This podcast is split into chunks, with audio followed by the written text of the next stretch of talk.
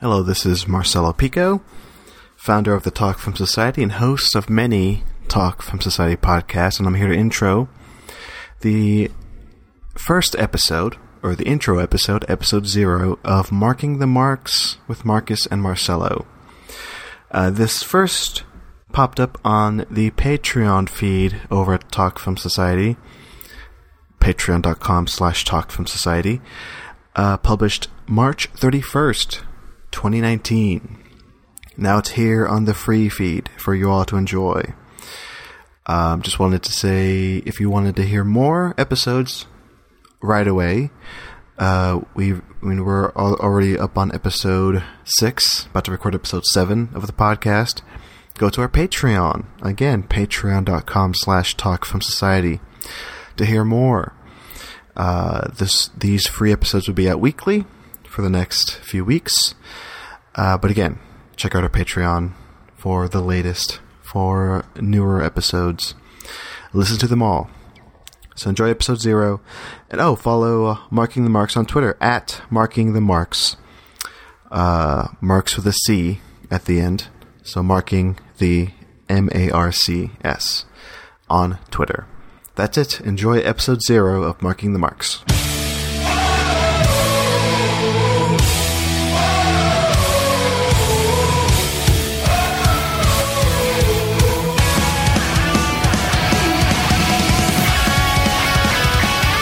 Hello and welcome to this podcast.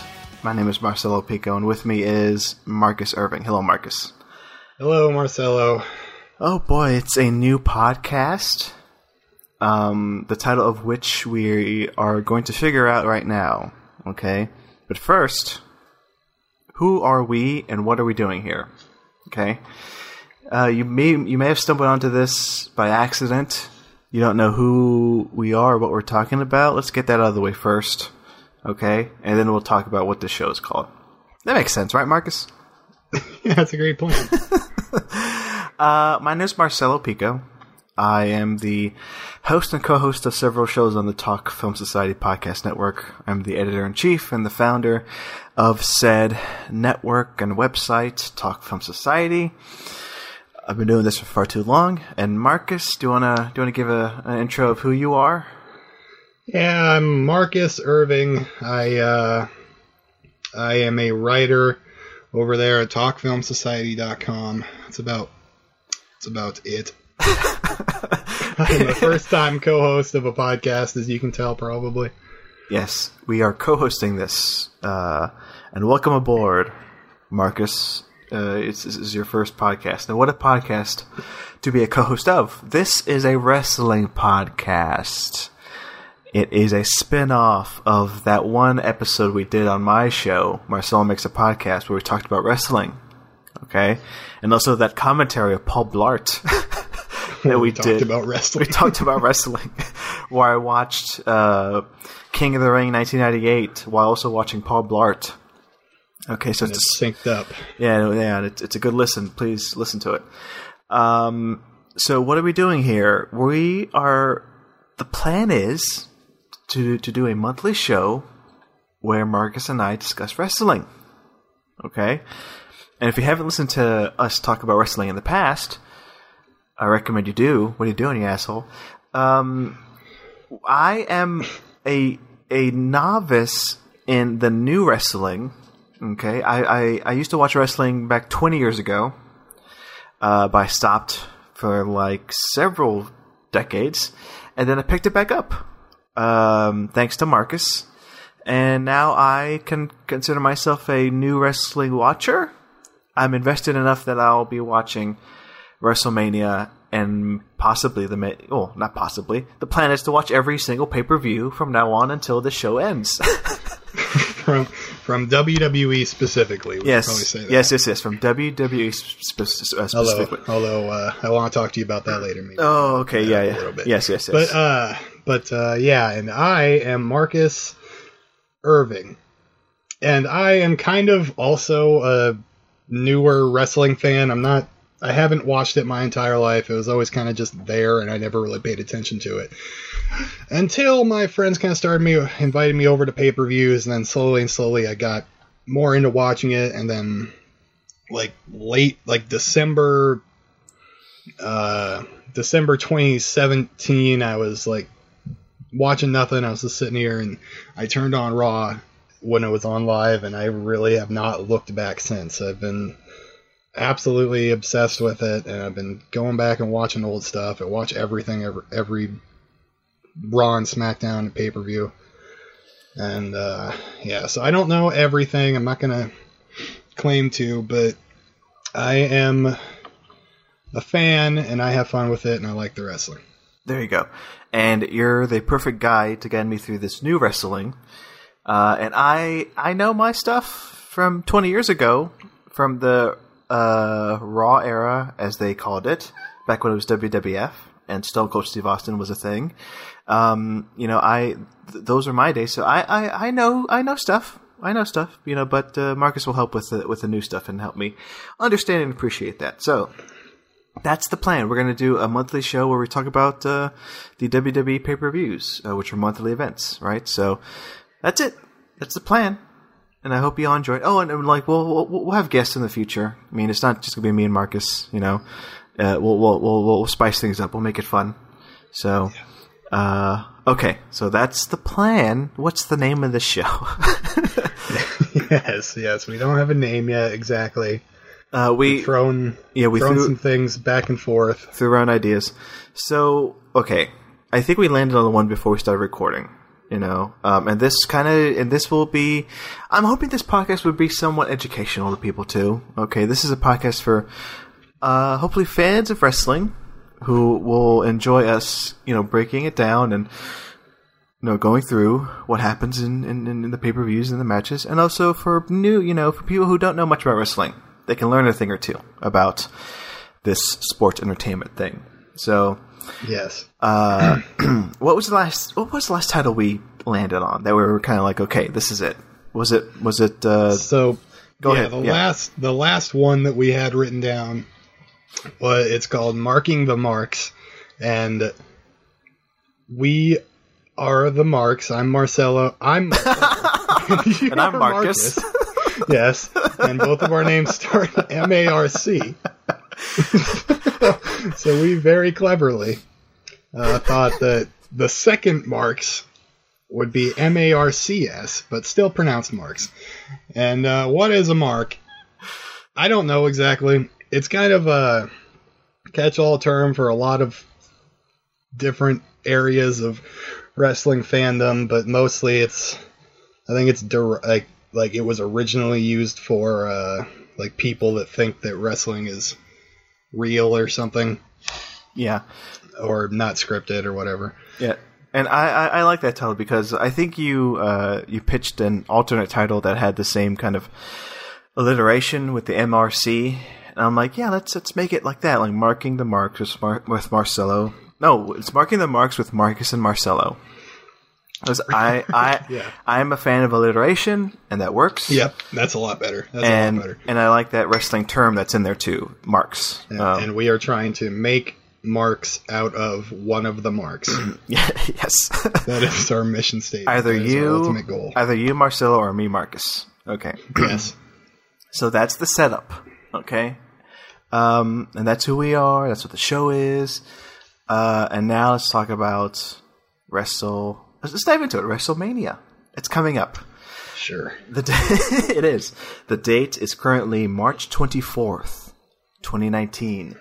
Marcus. Uh, and for those listening, if you did, if you did- yeah, again, go back and listen to that episode uh, uh, me and Marcus did on Marcelo Makes It podcast and listen to that Paul Blart commentary. But uh, yeah, I I um, I threw out that question of whether I was going to continue watching wrestling uh, after w- watching the Royal Rumble 2019. And at the end of it, I'm like, yeah, I'll watch wrestling and I'll watch WrestleMania. Uh, I'm a I'm I'm I'm I'm a fan. I'm enough of a fan to continue. So yes, you came away from watching that being a fan of a few new people yes, and being interested in particularly one storyline that we'll get to later. yes, we'll get to that. Uh, but WrestleMania, I'm for sure watching that. We're gonna do a podcast about that once all eight hours of that is finished. Um, Yes. and yeah, so when is WrestleMania, Marcus? I'm throwing, I'm throwing out the hard questions to you. Uh, I believe it's April 7th. I probably should have written that down. it's April 7th, I believe. April 7th. So that's like two weeks away. If I'm if I have my calendar out, I could look that up. But yeah, it's pretty close. So we're two weeks away from WrestleMania. Uh, since the Royal Rumble, I guess we'll talk about this. Uh, the Royal Rumble was in January, right? Yeah, Yes, yeah, yes, yes. January. Um, And is that officially kicked off the road to WrestleMania. yes, which is a f- phrase they've been throwing around for years. They they do not shut up about every week. yeah, That is something that you got to get used to as a WWE fan. They will find a term and they will not stop using it incessantly. Yeah, so 20 years ago, back in the, and I say, and I called it the Raw. It was it the Attitude Era? It's the Attitude Era. That's that's what it was. Yeah, it's like 90s. Yeah, late 90s, early 2000s. It's the Attitude Era. Back when there was a feud between WCW and WWE. Back when there were two big wrestling um, companies. Now there's just one. The WWE is basically the Disney of wrestling companies. There are independent um, uh, companies out there, but WWE is the big dog nowadays. But back then, 20 years ago, it was two uh, competing companies, and uh, to to nab the ratings, the WWE uh, would uh, do some outlandish things during their Monday Night Raw uh, broadcasts, and you know, which includes like the the the whole DX plot line where uh, these wrestlers would pound their crotches at people.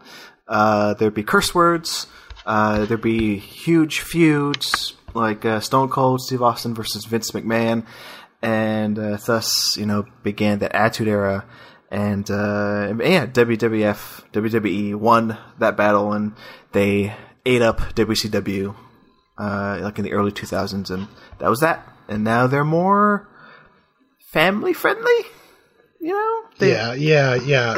So that was the Attitude Era. Yeah. And around 2009 or 10 ish, they start they moved into the PG era, kind of when John Cena was officially cemented as the guy, and he was very, very popular with kids. They entered into a PG era, is what it's called unofficially, and it's like uh, I don't know, things are just a little uh, calmer. There's not as much swearing or like really violent stuff. Blood is not a, a desired thing for them anymore necessarily. Yeah, I and it's a, it's a reason why I I kind of stopped watching is because uh, it just and we'll talk about this, you know, as we do the podcast and as we bring up old ma- as I bring up old matches. I know that, um, you know, there and I even mentioned this in the last podcast we did.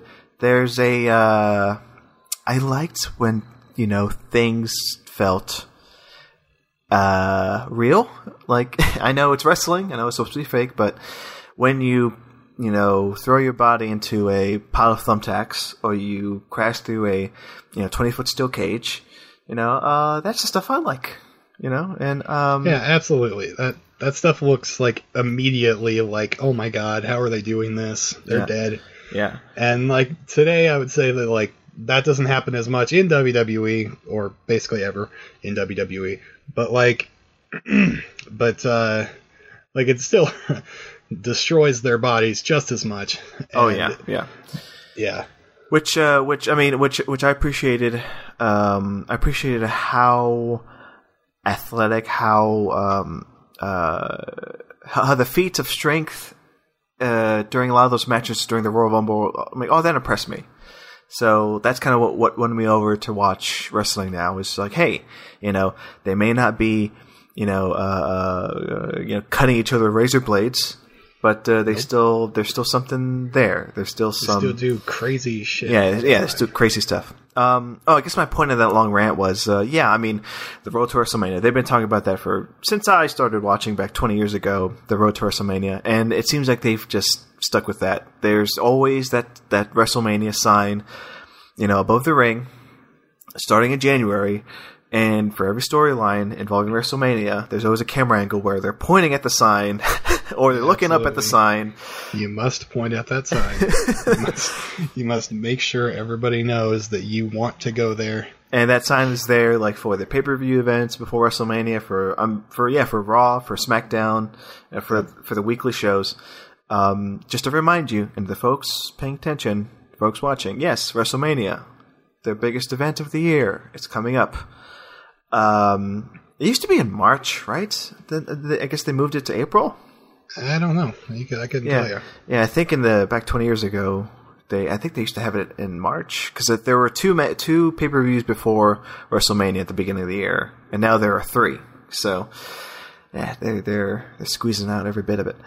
Yeah, so between Royal Rumble and now, you didn't watch them. I did, but there's there were two pay per views. There was the Elimination Chamber and Fastlane, and those were ostensibly to set up the feuds for the for uh, WrestleMania.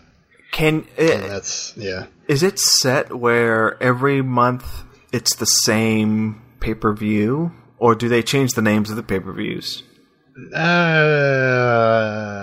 I it's kind of like every January there's the Royal Rumble. Every Because I I, I was about to ask you name all the pay per views in in one WWE year.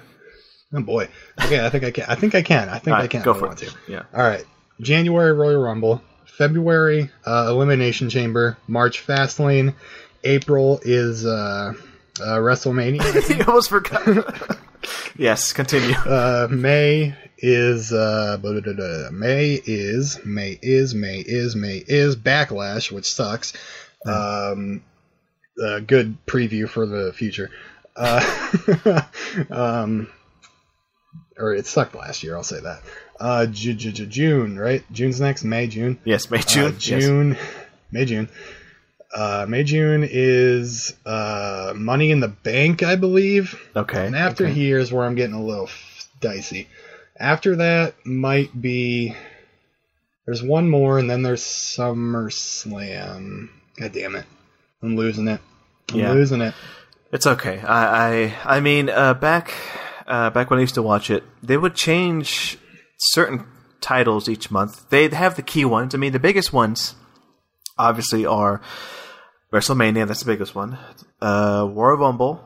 Uh, that might be the second biggest or third biggest next to like SummerSlam. They call that the WrestleMania in the summer or something. uh, Some you know, some, yeah, it's, something it's, like that. It's, it's just as big as WrestleMania. Yeah, sure, but not really. Uh, Survivor Series, they still do, right? Yeah, Yeah, it's become less of a big deal, but it's still one of the top five, I would say. and I think those are the big ones. They did have Backlash, which wasn't even back then wasn't that good. I mean, Yeah, it's definitely not. It's not one of their focused ones, you know. no, And they've got, I can say a more couple like there's tables, ladders, and chairs in December. okay, Uh, uh, Hell in a Cell in October, yeah, and those are those are their big gimmick ones. Those are the ones that are always like you're promised something and you usually are delivered it in the form like the Hell in a Cell match. It's it's mostly always going to deliver, or the tables, ladders, and chairs match. They're going to go all out and break 50 chairs and yeah, tables, and it's it's it's fun for those reasons. But when you get to a backlash and there's no real gimmick, I don't know. We'll get into that later. A different episode. yeah. So yeah, it's it's it's it's interesting now seeing those gimmick pay per views um, because back in the day they were just matches. Like Hell in a Cell was just a match. The the Elimination Chamber was just a match. Uh, tables, ladders, and chairs was just a match. Even uh, Money in the Bank was just like a match, and now they're their own. They're their own thing. They're their own pay per views. So And yeah, and you're less, you're a lot less likely to get one of those matches at any other time of the year. which is crazy. I mean, Yeah, uh, pick any you know classic pay per view, and you'd have like Hell in a Cell or a Table and Chairs or all in one pay per view. But now they just have it. s- You know, if you want a Hell in a Cell match, you have to wait until when? like what? what yeah, yeah, October. October. to wait until October. Oh, yeah. And uh, and uh, yeah, and like I'm I'm looking over this. I've got the WrestleMania card written out here. Ooh, And yes, and uh, there's there's one gimmick match on the entire card, and I've got like ten matches here. and we'll, we'll get into what that is later. But there is one match with a special stipulation on it, which is just that's nuts. There, there's guys I- they can do more. And uh, this is uh, essentially episode zero, kind of setting the table for our series. But I, uh, in the next episode, I kind of want to do this. I want to obviously talk about the pay per view matches, um, you know, for the for the events. I also want to throw in like one like you know classic match. I want to talk about like one specific one I, I like from Yeah, back when I used to watch it. But uh, sounds very good. I have been meaning to rewatch one, um, and I this might be my favorite uh, of the gimmick matches. You know, the the special stipulation matches. Well, it's it's called uh, what's it called? Uh, Iron Man match. Do Sure. do they ever do that? You know, in in modern Um, wrestling. Yes, it's pretty rare, but I would say it happens four or five times a year. You know, Okay, um, there. Uh, I'll mention that later. Go on. but no, but there's like one match with uh, like Shawn Michaels and I forget who the other participant was, like from like Survivor Series in like '97 or some shit. But that went on for an hour. It was an hour's Right. worth of that pay per view was that match, and that was amazing. You know, Yeah, that's exciting. and I can't. I mean, you would know. I mean, would they ever or have they recently ever cut out like an entire hour for just one match, Marcus? Actually, Marcelo, yes, they have, and it's one of the things I want to try to get you to watch. um, they back like in February or something of last year, they did. Uh, they have the they today their Iron Man matches usually only go for like 30 minutes. That's mostly what they set them at. But they have the Gauntlet match, and the Gauntlet match is uh, two people start out, and then once they have their match is over, a new person comes out and faces the victor of that match, the, the first match, and it's kind of just one long continuous string of matches until they get to the end. Oh wow! And uh, yeah, they did one back in February last year that was like two whole hours of Raw, and it was just like one of the coolest things I've ever seen. That like really cemented, like, like this is fucking cool.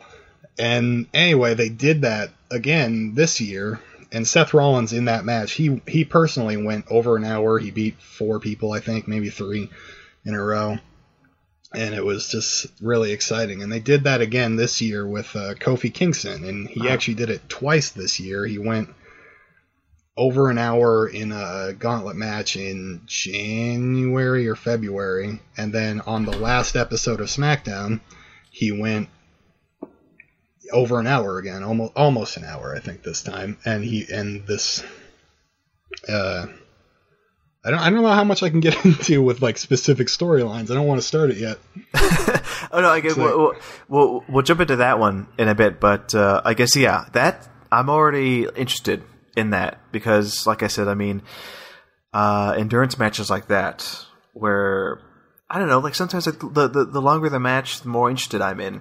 You know, which Yeah, they're can be very exciting. yeah, uh, I, I don't know if that makes any sense to people. Oh, and they also do like two out of three falls matches, and Yeah, those yeah. tend Oh. to go longer. And I guess I forgot to mention the you know an Iron Man matches. Yeah, it goes on. I think it's like a set time, uh, and uh, how I mean, whoever has the most pinfalls by the end, you know, wins. Right. Yep, And that's for, right. for that Shawn Michaels one I mentioned, I forget how many.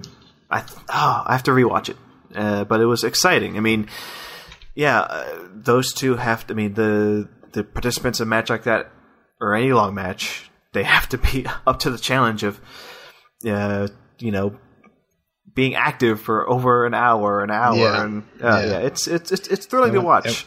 And when they like when they get exhausted when they're nearing an hour, like you 100% believe it. It gets you so much like really invested into the match. It's it's it's really exciting. There you go. So yeah, so there you go. I mean, I, I like wrestling. I do. So and uh, I'm interested to see matches like that. Uh, I guess we'll just get into it. Okay, WrestleMania, setting the table. Right. Now, before you know, we, we started recording. Actually, a few days ago, I messaged Marcus. I was like, "Hey, how many storylines should I pay attention to, really, for WrestleMania? What what what number of WrestleMania are we on? Which one is this? 35. 35 for WrestleMania 35. And what was the number you gave me, Marcus? I said okay, so there's there's 17 to 18 matches on the card is the rumor. Currently there's about 10 or so announced. And I said 6 of them I think have actually interesting stories going into it. I think I think you said eight, and then you kind of narrowed it down to six. I think so. Okay. I remember eight. No, I said six first, and then I and then I broadened it up to eight later. Okay, okay. and then I was like, can I get a top five? right. because yeah, there's So- a, there's only so much I, I can catch up on. And I don't know if you want to. I don't know if you want to start with Becky Lynch or save that for the end because That'll be the last thing. yeah, let's let's save Becky Lynch for last. Um, uh, so let's start with let's let, uh, can we do a top five, Marcus? And then and then and then We we'll- can? yeah, and then we'll tackle the the other matches, you know, real quick um, after that. Uh, do that after. Okay. Yeah, yeah, yeah. Oh, you know what? Again, we're just we're just could- it's this is laying throw them out there. This is laying there laying, right the, laying the groundwork. Let's start with the smaller matches and then we'll do top All right, five. yeah. Okay. I'm not going to talk about them much. I'm just going to throw them out there. Yeah, yeah. So here we go. So okay, leading up to WrestleMania, anybody who wants to watch WrestleMania know, ex- you know, not exactly, but for the most part, what's going to go on. Here we go. Uh, here's your guide to WrestleMania by Marcus Irving. First off, the smaller matches, uh, the ones that are not, you know, the the big boys, but the ones to keep an eye on. So Marcus, okay, what's the first one? Okay, so on the kickoff match, there is very likely going to be. Oh, it's, it's announced. There's a 30 man uh, uh, Royal Rumble, uh, Battle Royal match. It's called the And- Andre the Giant Memorial Battle Royal. They've done this every year for the last. I think this is going to be the fourth or fifth one, Okay. and uh, it's 30 men in there, and they they throw each other over the top rope to get to one winner. So it's like And so far, it's like the what? Royal Rumble, right? Yeah, it's basically the Royal Rumble, except for everybody starts in the ring. Okay, All 30 yeah, yeah. competitors are automatically in there. And, um, yeah, usually those uh, aren't all that good, and they don't ever amount to anything story wise. At least not yet. It's possible that they will sometime in the future, but they have not yet. And this year, the only person we have officially entered into the Andre the Giant Memorial Battle Royal is Braun Strowman, so look out for that. Uh, we've also got um, their WWE has a they have five divisions kind of. I'm gonna try to get into this quick. There's Raw, SmackDown, 205 Live, which is their they have an hour long show on Wednesdays and or Tuesdays, and it's their uh, uh, their cruiserweight division under 205. I had no, I had no idea what that was a thing. That's So- that's news to me.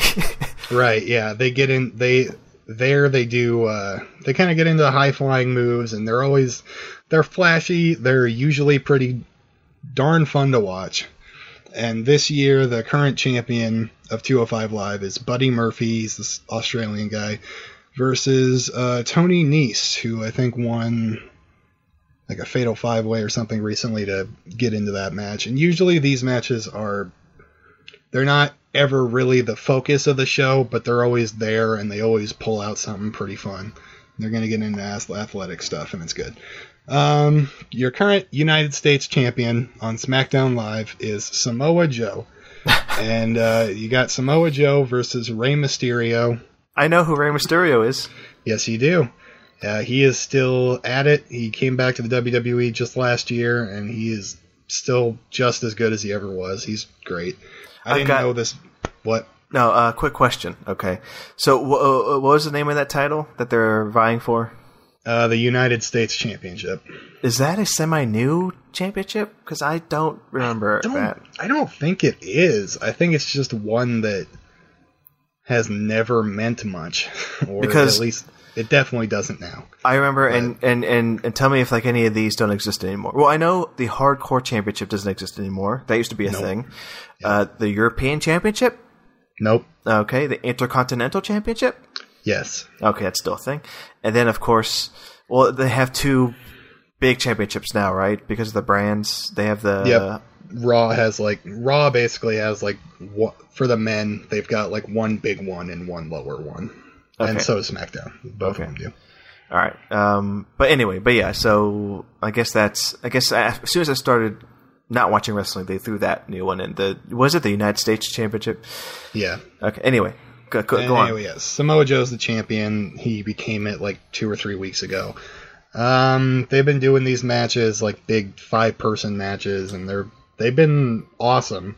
But they also haven't had any storyline built up to them. I I looked up this card just today, and I didn't even know that was already announced, but apparently it was because they they like to announce their matches like on Twitter where you don't see it.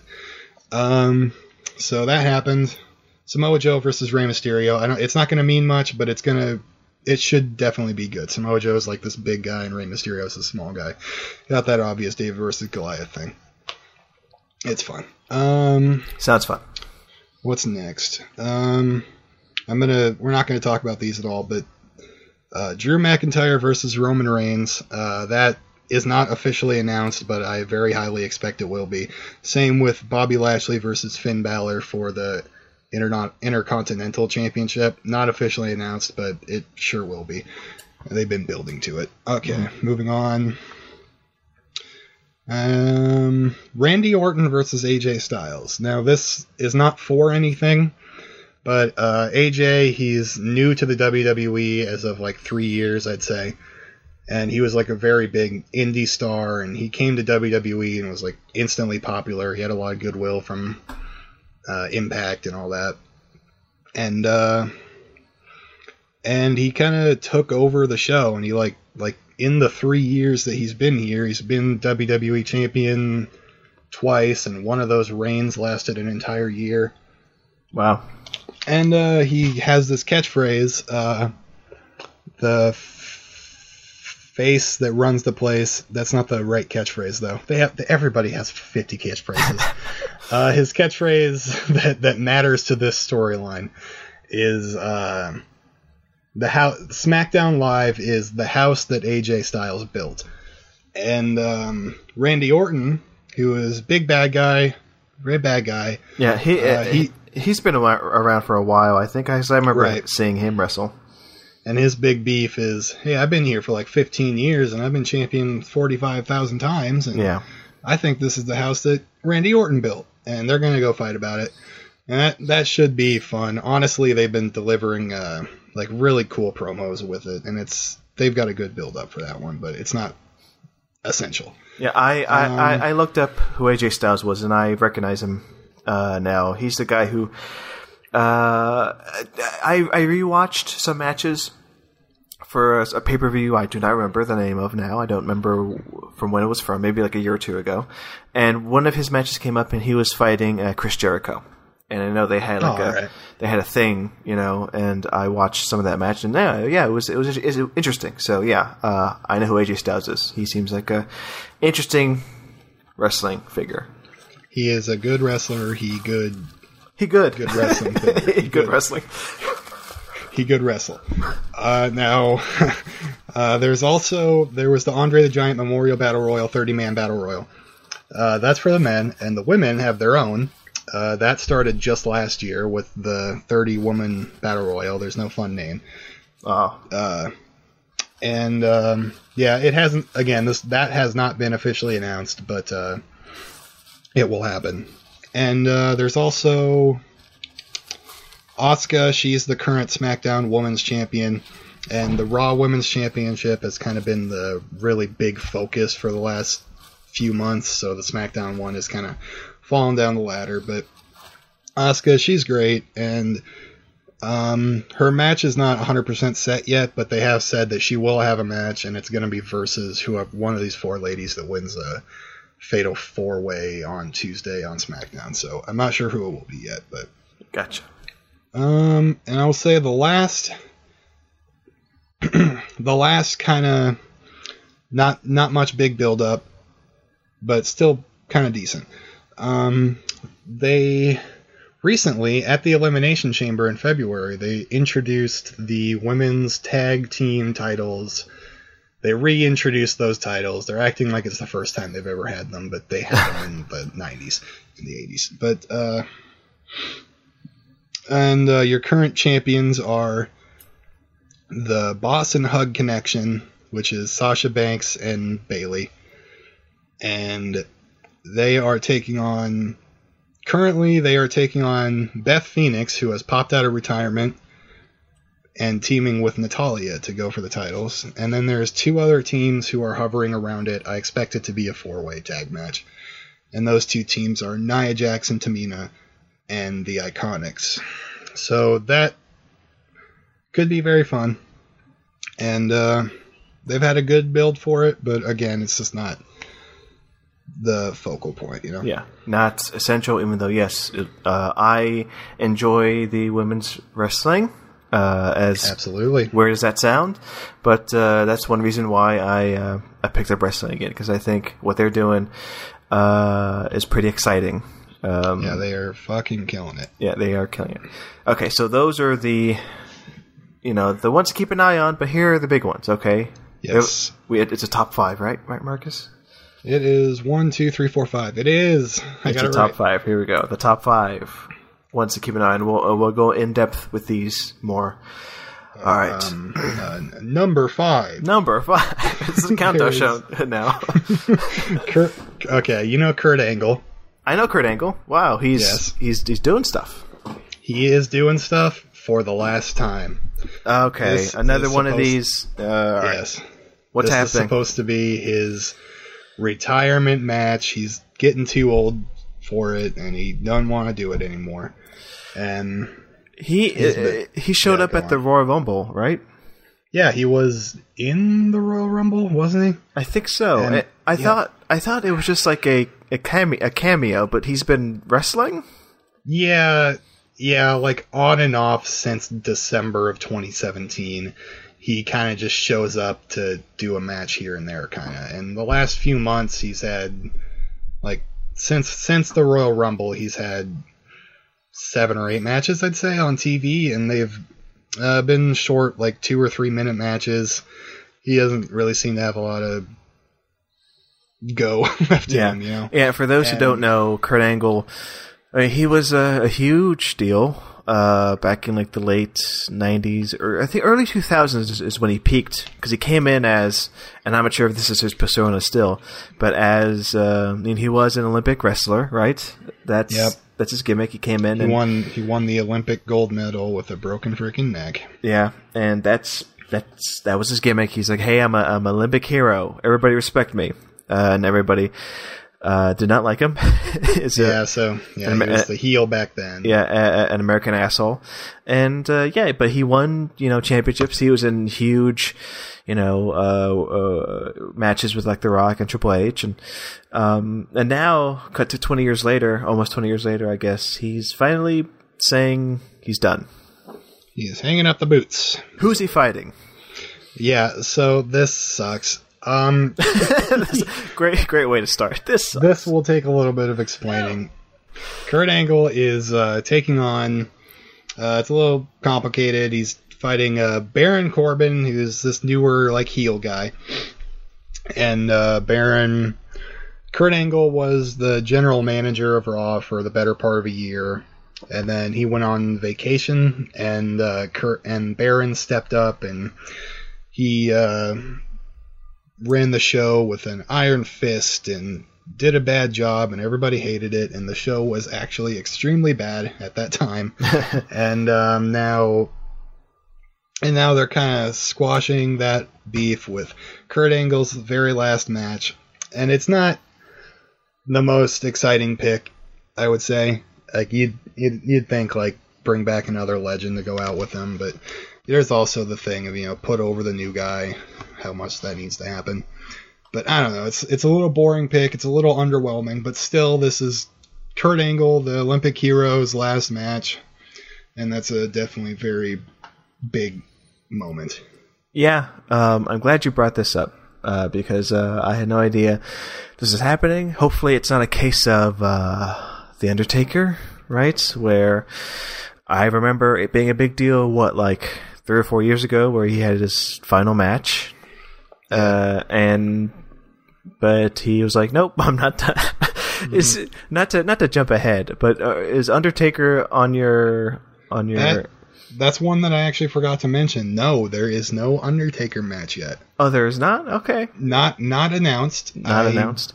Would not be shocked if there is. I'd be surprised if there wasn't actually. Yeah. And there's also uh, a couple more people that don't have matches. The Usos are the tag team champions on SmackDown. They don't have a match yet. And the Revival are the tag team champions on Raw. They don't have a match yet.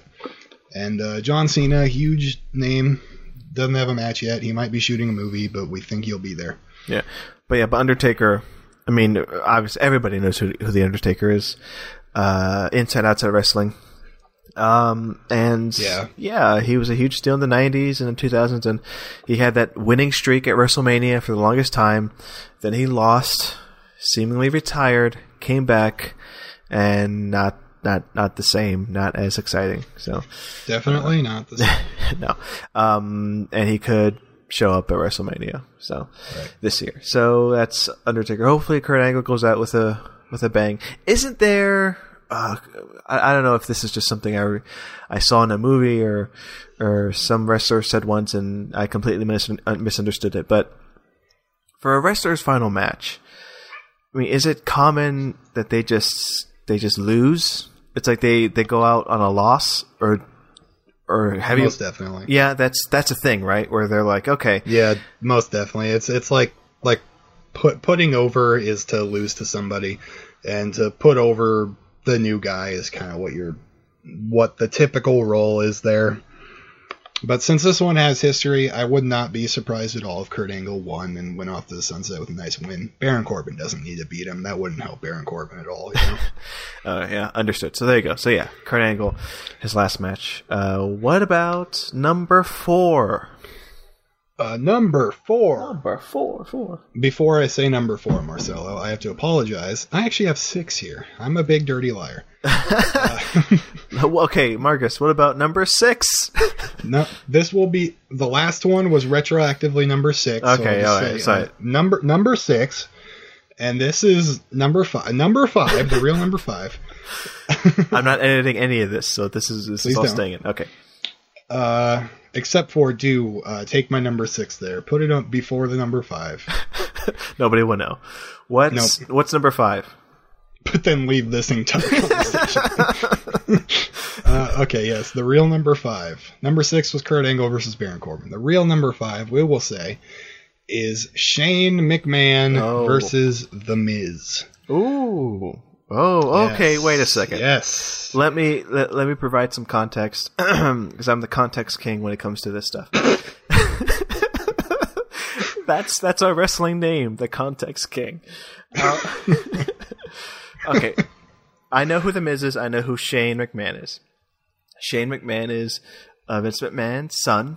Uh, I mean, back in the day, uh, they'd you know he Shane McMahon would be part of the storyline along with Vince McMahon, and Shane McMahon would go into the ring and he'd start off like as a referee and then he became a he didn't become a wrestler he just wrestled you know in matches you know, along with his father.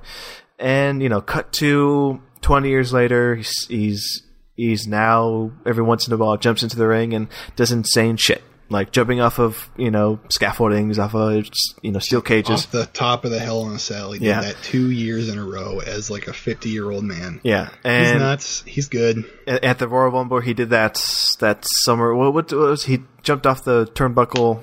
Uh, crazy starfish. What was it? Moonsault, Moonsault. Into the into the into the tur- into the announcer's table, right? That's what he did. Yeah, uh, uh, but in the ring, he did that final finishing move where he spun in the air and he landed. Um, that was crazy. Anyway, he's an old man doing all this stuff, and meanwhile, the Miz, he's the guy who was on Real World, right? Yeah, and then he became a wrestler Yeah, after that. yeah. Uh, Uh, but hey, you know, just you know, two short months ago, weren't they on the same side? Oh yes, Marcelo. And what happened? At- I, I will tell you. Uh, it's a very sad story. oh no.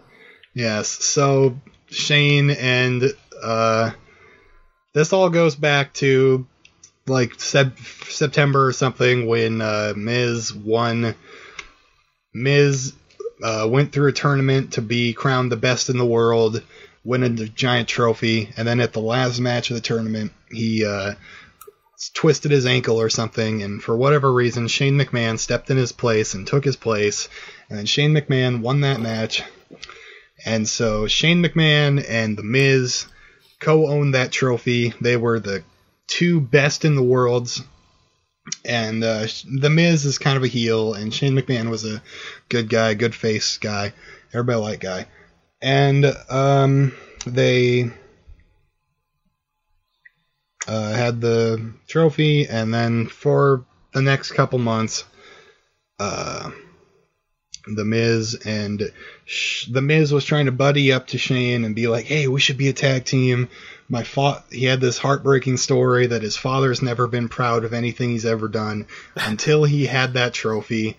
Until he had that trophy, the, his father really understood that his son was legit even though his son had main evented WrestleMania and beat John Cena. but this is this is the thing that really got his dad to get on the Miz's side, you know. And the Shane McMahon related to that, so they became a tag team. And at their first match, they won the tag team titles in January at the Royal Rumble. And uh, and so it was a nice relationship. They defended it successful. No, at the Elimination Chamber the next month, they lost their titles, and because the Miz got pinned, and uh, nothing really happened. But they set up the rematch for Fastlane, and uh, this was one I was hoping to get you to watch. I, I will get you to watch because it's a really good way what they did. Okay. But uh, at Fastlane, they lost the match again against the Usos who are now the SmackDown Tag Team Champions. And uh, and after the match, Shane went to go hug his or Miz went to go sh- hug his dad. Uh-huh. And Shane was there too. And then when Miz started walking away, uh, Shane came up and sucker punched him, beat the hell out of him, right in front of his own father. What? The, the sick bastard. And he even he even put his hands on his on Miz's dad. Oh no! And pushed him down. He wow. is a sick, crazy individual. Shane McMahon. Wow. Shane McMahon, who has never, I don't think he's ever been a heel before, or he at least has not for a very long time. I mean, he back became the heel. Back in the Stone Cold days, he was for sure a heel uh, okay. with his dad. Okay. So it, it, yeah, it was. It's surprising to me that he's a good guy, a face as they call it, right? Right, yeah, yeah, and he and he has been for many years now. Yeah, ever since he like came back to WWE. ceremony. So, so yeah, so now he's back to being a heel as I know him. Um, and the Miz, who is typically a face, he basically, or I mean a heel. He's typically a heel. He has been for almost his entire run. Uh-huh. Uh, he is now the face. He's a dad. He's got a baby and another baby on the way. He's, they've got a nice reality show, which is actually really fun. Miz Miz Miz and Mrs. Wait. so okay, wait, uh, this is a lot for me to wrap my head around. Uh, so the Miz, a former reality star, uh, yep. turned wrestler, and now is a wrestler turned reality star. Uh, yes, a, a co wrestler, co reality star. Where is this uh, show? Uh, on, on USA like after SmackDown. It's coming back soon. Okay, gotcha. So, all right, all right. Uh, I I don't need to watch that show, do I? No, but uh, hey, you know what? If you're flipping around and it's on, it's fun. Okay, they his, him and his wife have a very cute relationship. Okay, okay, fair enough. But uh, anyway, yeah. So the Miz is the face. Shane McMahon, bad guy, hurt up, hurt him in front of Dad. And uh, that is where we're at with the storyline. This is going to be like the big blow off of this feud that's been going on for uh, about a month now. I guess I shouldn't say that, but uh, they built this story over very long term, and that that that best in the world thing that happened at a terrible pay per view, the worst pay per view of last year, and and for somehow they made gold out of it, and they they put this storyline out that has like a lot of I'd say emotion behind it the Miz, in my opinion, is the best promo in the WWE, and they had a shocking twist. It's I, I love what they're doing with this, and I am very much looking forward to the match. Uh, Marcus, break down for those who don't know that terminology. Uh, best sure. best promo in the biz. What exactly does that mean? yeah. Okay, so uh, wrestling in the ring is wrestling, And then outside of the ring, when they're just talking on camera or they're talking to each other or they're getting mad at each other and whatnot, uh, that is called a promo. So whenever whenever they are doing the talking part of wrestling, that is called a promo. There you go. Uh, for those who don't know, that's what it is. All right, And so the Miz is extremely good at that. yeah, uh, I would assume so. He's definitely a personality, and, and I know that. Uh, Yes. I have a question. What's up, man? So I know you, you just mentioned that Shane McMahon has typically been a a a good guy. What's it called again? Babyface? What is it? Yeah. Face. Face. Baby face, face. Uh, and I know, and we'll talk about Stephanie McMahon a little bit later, right? And also Vince McMahon, Sort of. sort of. Uh, like, does Shane McMahon ever interact nowadays with like his dad or his sister? Like, do do do their paths cross? So Vince, Vince and Stephanie, both of them, they will just flip on a dime. If they're supposed to be the heels, they will be the heels. If they're supposed to be the faces, they will be the faces. There's no real logic behind it. But Shane's basically been face for a long time, you know. And when that when they interact, typically it's as faces. Gotcha. All right. So yeah, they they turn, I guess, on a dime then because They, uh, def- they definitely do. That is one of WWE's biggest problems right now. like like like I I mentioned that match because it's proper long term storytelling. That is something they have a big problem with. Yeah, long term stuff. Uh, Yeah. One reason why, and I, I'm always going to harken back to this storyline because it's obviously my favorite storyline of wrestling, and the one I was most invested in is the Vince McMahon versus Stone Cold storyline, and that went on for months, months and months, almost years, even it seems, and. Vince and Shane, if if Shane was involved, would always be the bad guys. Like I can't, I honestly can't think of a time. Maybe towards the end when I when I watched when I stopped watching wrestling, it wasn't a time when I thought of Vince or where Vince McMahon was the good guy. So it's kind of weird to me that nowadays he would be considered. Uh, yeah, the it's good just, guy. it's it's that he's just not on TV as much anymore. He's old, Like- right? He's what? he's how? so he's so old. Like late late seventies? Yeah, definitely. And he still does this stuff every single week. He like basically is to- like 100% hands-on in charge of two of 5 hours of television every single week. Jeez, man. Yeah, it's yeah, it's a lot. And uh so he doesn't appear on TV as much these days except for when I mentioned earlier when Raw really sucked. they kind of came back, they brought out the big guns. They're like Vince is back and he's kind of been on here and there. He's seventy three, by the way. Seventy three. 73, yeah. And he looks every bit. Isn't he steroided up still? Does, he must be. He must be. Like, I don't know. He wears that suit. You can't really tell under the suit, but he, must be. he for sure made a point to show off his steroided like you know uh, body his disgusting old man body 20 years ago uh, I I guess he's smart in not showing that off anymore No, he does not. all right so that was number five right Are we- yeah. all right so what's number four the real number four Number four. number four four four number four. Um, this one is a shocking number four, but honestly, the the storyline has not been good. Even though typically this would be your biggest number one, you know. right Uh, this is the Universal title match Brock Lesnar versus Seth Rollins, who won the Royal Rumble to get into this match. Uh, Seth Rollins, Iowa boy, I love him. And, uh, and, uh, Brock Lesnar, uh, big, big meanie guy. he's, he's, he's, uh, like a part-time wrestler basically.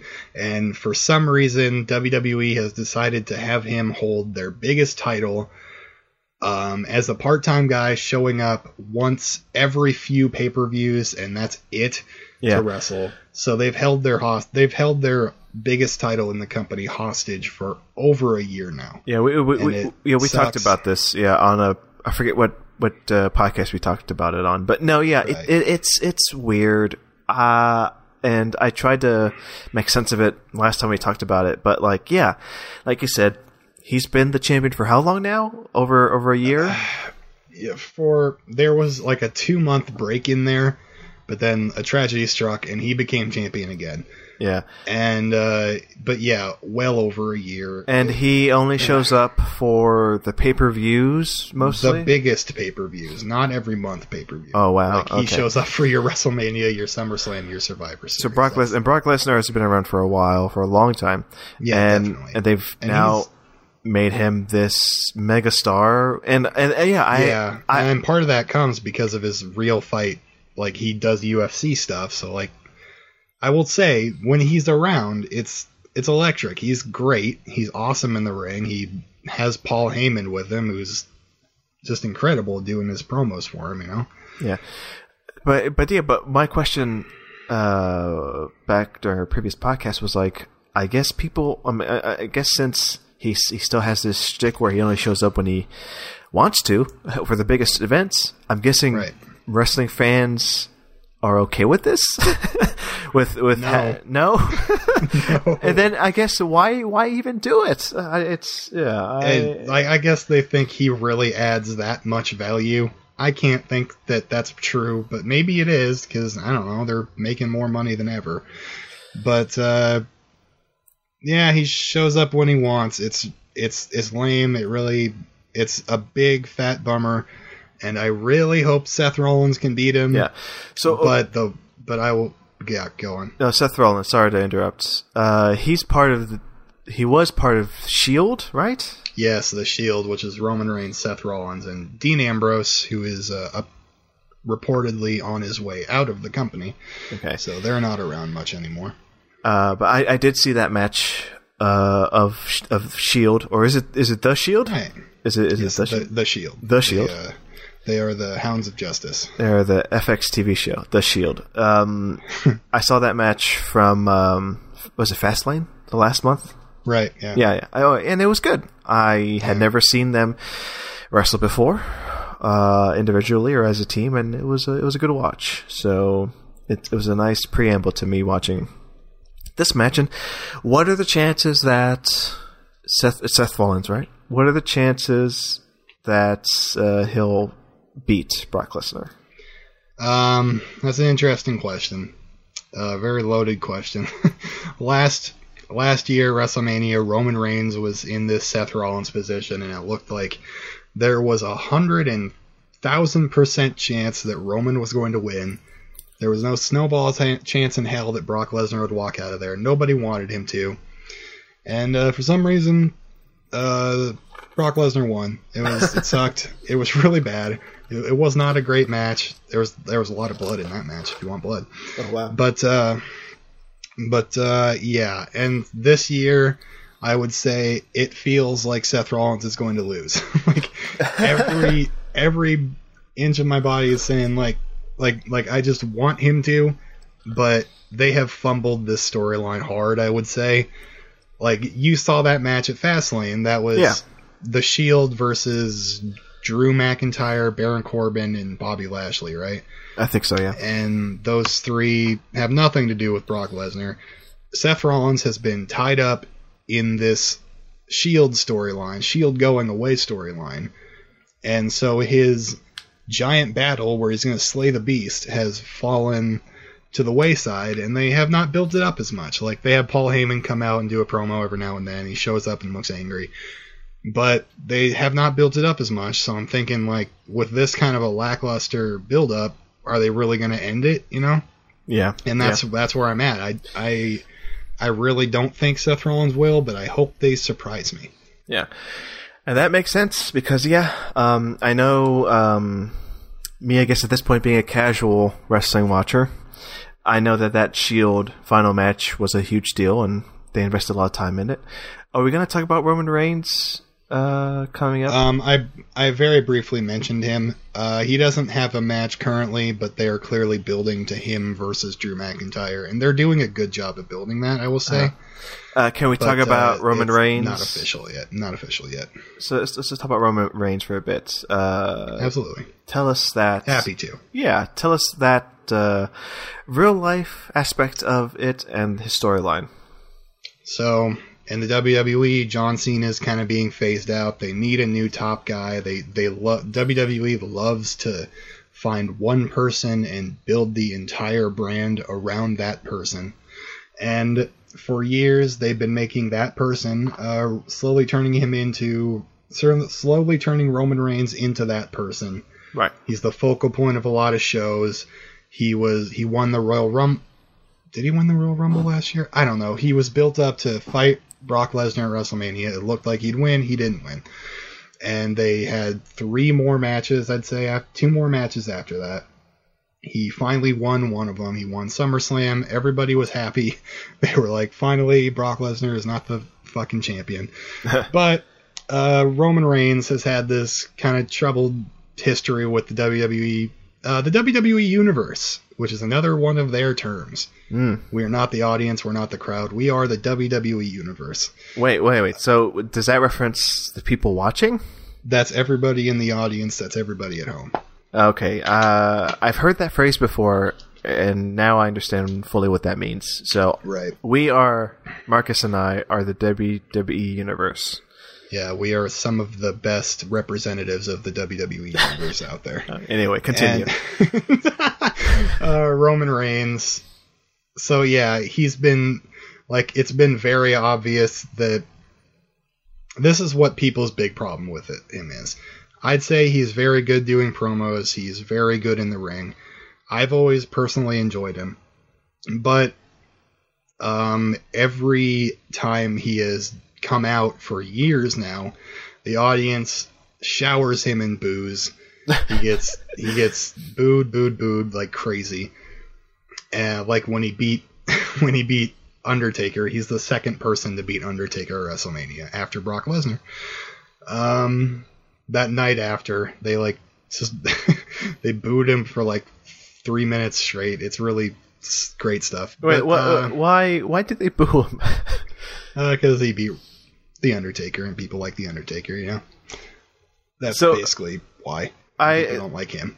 so okay, but the, the WWE was building up as the guy, right? The guy, right? And the crowd never really got behind him. Okay, right? that's, that's basically. it. I, I've seen that before, where They- W- yeah. yeah. WWE pushes one character, one wrestler, whatever, one personality, and yeah, the crowd sometimes you see through that bullshit, and they're like, They no. see through it and they resent it. They're like, Yeah. "We didn't choose this guy. You chose this guy. Fuck you." okay, so yeah, so he's he he had he had that. Uh, Regardless of him. that, he persisted for years as the top guy, basically. Okay. And uh, finally, at SummerSlam of last year, he slayed the beast. He beat Brock Lesnar.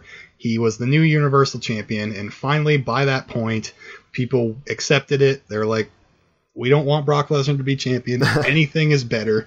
You are much better. We like you a little bit now." But still, there were boos and all that. Yeah. Until two months later, after the Hell in a Cell pay per view, uh, they teased that they had a big announcement, and Roman Reigns came out right at the top of Raw one week, and he said that he is diagnosed with a relapse of leukemia. It had gone away. He had it when he was a teen, and it came back.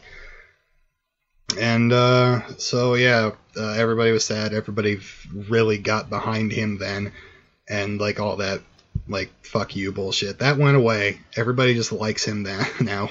after that, well, And, yeah, uh, obviously. yeah, absolutely. Everybody rallied behind him and all that. And um, for months, he was um, just off getting whatever treatments he had done. I'm not sure. But uh, yeah, for months, and then Brock Lesnar became champion again. And um and uh, yeah, just about a month, a little over a month ago, he came back on Raw in the same way. He came back. He hadn't been on for months, and he said, uh, "I beat it. We won." and it was very nice, great moment, very happy time.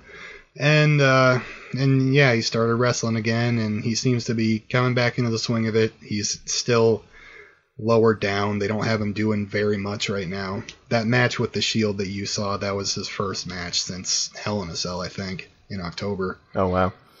So yeah, he's and, not uh, he's not going to headline anytime soon. I'm guessing. Definitely not. But Okay. um, but like like if Seth Rollins does not beat Brock Lesnar, I can assure you that Roman Reigns will. Um, Gotcha. All right. So yeah, thank you for for clearing that up. Now I I understand the Roman Reigns storyline, and and and you know yeah, these some of these some, of these- uh, most of these storylines aren't real, but that Roman Reigns diagnosis certainly was real, right? 100% real. Hundred percent real. Okay, yeah. So uh, I saw that clip of him coming back to Raw, right? And uh, it was a great clip. Uh, he was like, How bad would that suck if I just went, no, they faked that? I don't know. it's like I, I, I honestly wouldn't be surprised if you went, oh no, it's all of this was staged. JK, everybody. okay, so you want to move Uh, on to the yeah, next one? Yeah, what, number three, right? Number three. Number three. This is one that I I expect you to be pretty excited about, Marcelo, being the big movie nut that you are. Oh man, you have no Uh, idea. we we've got Triple H versus the returning Batista. oh my god. of course, we all know Dave Batista.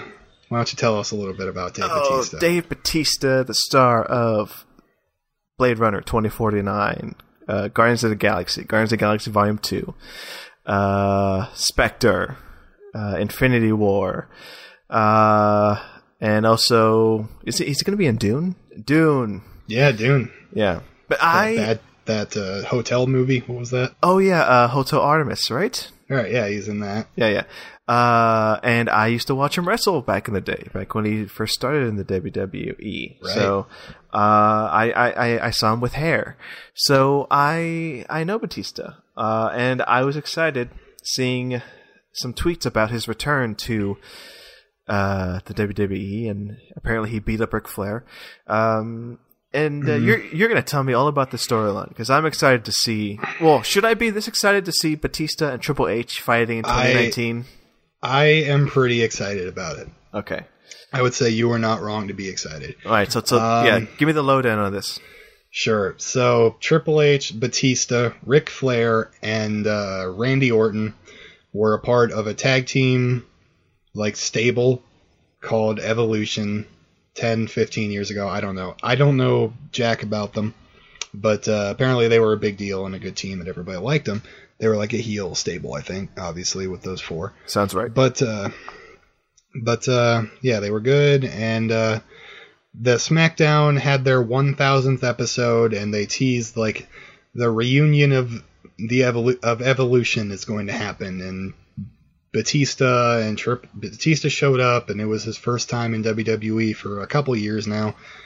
He won the Royal Rumble in like 2014 or something. Oh wow. But yeah, but uh, he's he uh, came back just to do that little one-off appearance, and him and like Triple H was saying like some of the some of the great fights that they had together, and and uh, Triple H got in. I'm not. I don't remember exactly, but Triple H got into like uh, how that he beaten everybody or whatever. But then Batista was like, "Hey, there's one person you never beat, and it was me." and they had a big stare down, and it was an intense moment. And that's true. Triple H has never actually beaten Batista before in a one-on-one match. So that's kind of. And then he popped up out of nowhere a couple months ago now Uh-huh. at Ric Flair's uh, 70th birthday celebration that was going to happen on Raw in Charlottesville, where Ric is from. Uh-huh. And it was a big. They've been promoting it as this big celebration. It's going to be a fun thing. We're getting to the end of the Raw that week, and uh, everybody, all the wrestlers in the company are out there on the on the floor, and they're ready to welcome out Ric Flair into their arms. And we cut backstage because Ric Flair's music is playing, but there's no Ric Flair. And everybody's like, what the heck? And so we cut backstage and we go to Ric Flair's dressing room and we hear a bunch of pounding and beating. And then, and then, uh, out the door opens and Batista is there and he drags out Ric Flair. This is not the first thing that happened. Whatever. It's better if I say this way. Yeah. Ric uh, Batista drags out Ric Flair by his neck, and it's kind of like really gross, kind of brutal, and um and uh, he looks straight into the camera and he's like, "Triple H, I want you. Give me what I want." And then the following week, they brought out Batista, and that was how the episode ended. And it was kind of this harrowing note, you know. Yeah. I've never said you know before, and this is this is something that I've made for this podcast, I guess. anyway, sorry for that tangent. I know. Uh, uh, so the next week, Batista came out to answer for his actions, and Triple H was all peeved, and he was in the ring like, "What's going on, man? Why would you do this?" And Batista was like, "You know what I want. Give me what I want." It was just, it was that, like what I said, like, "Give Yeah, me yeah. what I want." It was him screaming that back, back and forth to Triple H. Every time Triple H would say something, he just screamed, "Give me what I want." It was awesome. it was a really good promo. Anyway, so uh, Triple H was like, "You know what? Fine, we're gonna have our match." Because Tr- Batista is dead set that Triple H can't beat him, and this is gonna be like the proving, you know, yeah. you know. And I know. uh, I know, man. God damn it. and, uh, Batista wanted a match with Triple H at WrestleMania. That's what he's going to get. And it is not just any old match, it is the one match with a stipulation on this whole card. oh wow, the stipulation match. Yes, this is a no holds barred match, Oh my god. which is a fancy way of saying no disqualifications. No disqualifications. Wow. So I have questions. Here we go. Shoot, Marcus. man. It's question time. Um, Triple H. Okay, I've seen him in you know uh, as part of the the WWE now, mostly in a suit. You know, with his Yep. bald head and big beard. Uh, what role does he play now? Because again, back in the day, he used to be a huge deal, huge wrestler, multiple championship winner, uh, running around with a sledgehammer, beating up people. And now, how much does he wrestle, and how much is he part of the company now? And also, we should say, isn't he isn't he married to Stephanie McMahon?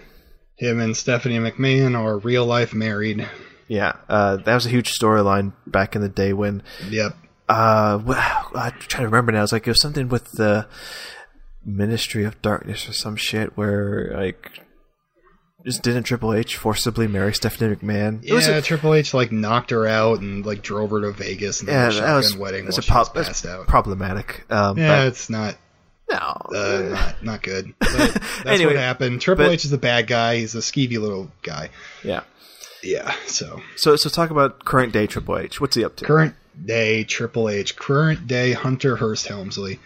He is the uh he is the real life, I believe, CFO oh, chief financial officer of the WWE. I don't know if that's a real role that he has, but that's definitely his storyline role. But in the re like real life company, like what he actually does for sure that I know of, um, WWE has a developmental brand where it's this, where it's like billed as like this is the the stars the stars of tomorrow today in the WWE called NXT and uh, these so it's like the younger younger newer guys that they've signed to work for them. They're down there and they're fighting. And nick Ni- what? Triple h is, Nick. i Who's wanted Nick? to say nick Nicolas Cage. Why did i want to say that? I wasn't looking at him whatever. You just have Nicolas Cage on the brain, or or you want you want Nicolas Cage to play Triple H in the WWE. uh, Hey, yeah, hey, you know what? Yeah, I do. I do want that. um, but uh, Triple H is the real life head of creative for NXT and NXT's recent offshoot, NXT UK. That's an hour long show every week. They have about five pay per views a year. It's become a very big deal. And uh, honestly, WWE, Raw, and SmackDown, they're they can be they can be a slog sometimes, but NXT is always like top notch. It's consistently the best thing that they have going on. You can you can bet that NXT will be good. Yeah. And um, before all, I'll just say this really quick. Before all the big shows like WrestleMania, SummerSlam, Royal Rumble, Survivor Series, Money in the Bank, and maybe one more. there's uh, an NXT. It's called NXT Takeover. It's the night before that WWE before the big pay per view. They have their own pay per view. Those are usually awesome. So that's something we can look out for later. Yeah. But uh, but yeah, Triple H runs that, and the shows are great.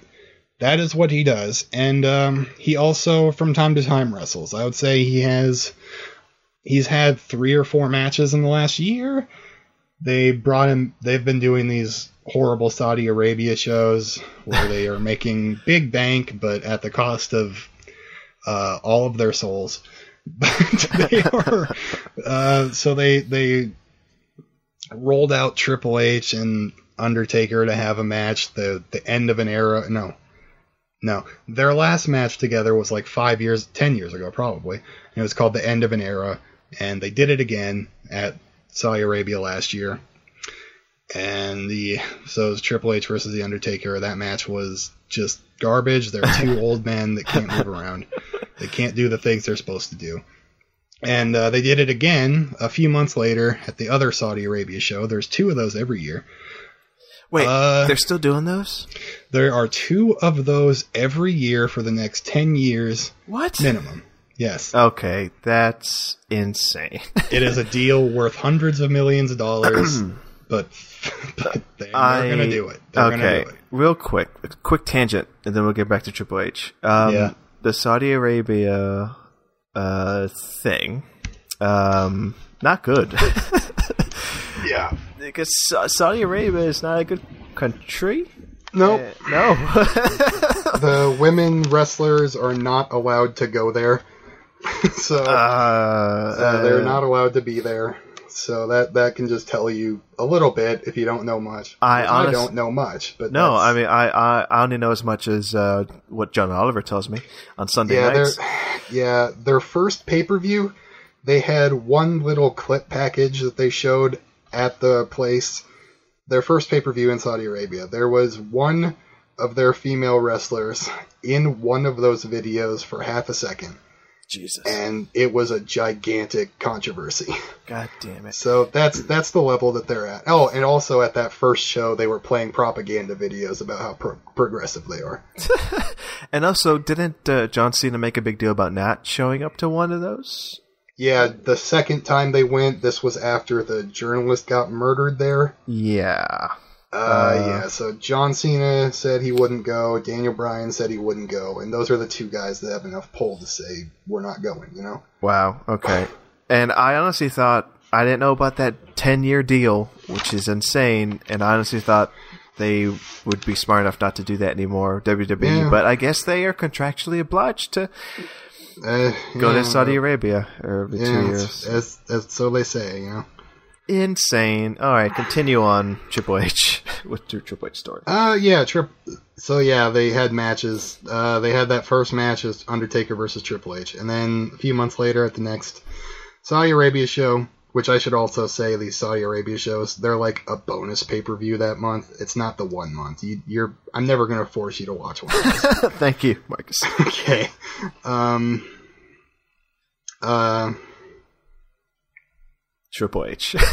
Triple H at the second Saudi Arabia show. It was Triple H and uh, Shawn Michaels, who had come out of retirement, oh God. hadn't wrestled a match in ten years. They got Shawn Michaels to come out of retirement. Wait, was that any good? okay. Triple H and Shawn Michaels versus Undertaker and Kane. what? Wait, Kane, who was the mayor of Knox County in Tennessee at the time. what the fuck is going on? Okay. okay. Marcus, what are you doing? so it was the what are you doing? it was the reunion of Kane and Undertaker and the reunion of DX. And now they're all 50 years old and they don't they can't do it anymore. Um, one of them hasn't wrestled in 10 years and he had a great retirement match and it was amazing and one What? of the best WrestleMania moments ever. Bringing him out of retirement for a lot of money. God Sucked damn. as a fan. Wrestle like Shawn Michaels, I I would say he's my favorite ever. It really sucked as a fan. But I will say the match, I ended up enjoying it for what it was, which is not much, but it was like I don't know. I got to see Shawn Michaels wrestle live one time. You know, Tell me at least. I'd never been able to do before. Tell me at least the match was like two minutes long. Nope. It was the main event of that paper. It was the main event? It was probably a half hour. Oh my god! Uh, yeah, it was four old men shambling around, Oh, and occasionally Shawn Michaels like would do a flip. I will say, I will say, for not having wrestled in ten years, Shawn Michaels was the only one in that match that looked like he could potentially still wrestle. okay, yeah, Probably because because he's had ten years off, not ruining his body like the other two had been, three had been. yeah, the goddamn Anyway. goddamn mayor of that town as a wrestler in Saudi Arabia, it's insane. Yeah. Oh, okay, wow. Oh, that's that's what Triple H has been up to. Yeah, so yeah, he just wrestles a couple matches a year, basically.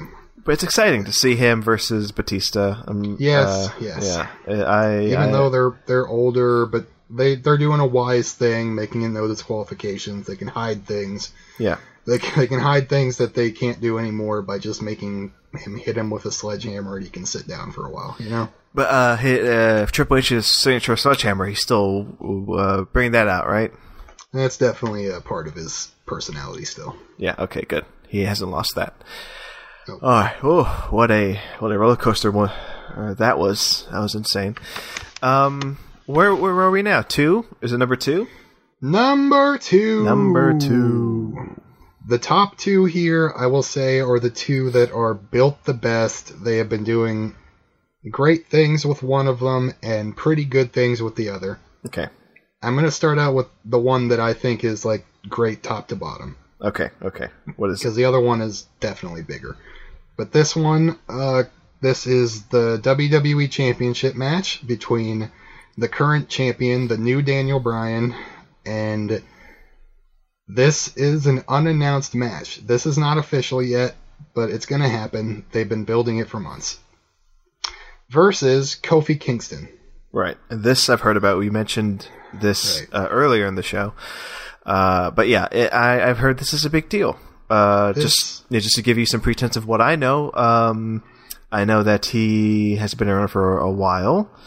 Uh, and this is uh, him getting his deserved shots after so many years, and it seems to be like a triumphant moment.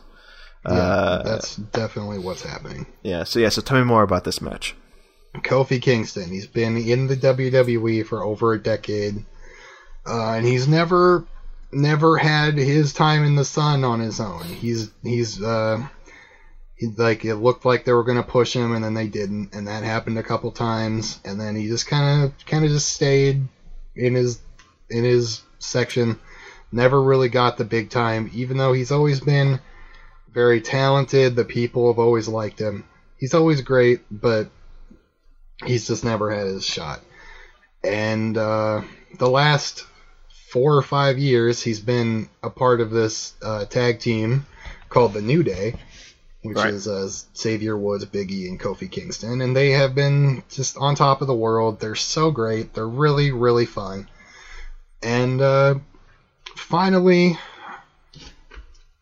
um, tr- uh, Kofi Kingston, he's not breaking away from the New Day, but he looks to be getting his first shot that he's ever really had at the WWE Championship at a higher status. Um, and this happened because in February they were going, they were they doing the six man elimination chamber and they did the gauntlet match that I mentioned earlier. That they were going to decide who came or who gets to be in who gets to enter the elimination chamber mat last. Basically, was who, the winner of that gauntlet match got to enter the elimination chamber last. And the week prior, the match was supposed to be five people and Mustafa Ali who is this young up and comer guy. He came from 205 Live to SmackDown. He's the only person that's ever made that transition. And he, the crowd was into him. He's got a really great feel good story. He's a really athletic and entertaining character.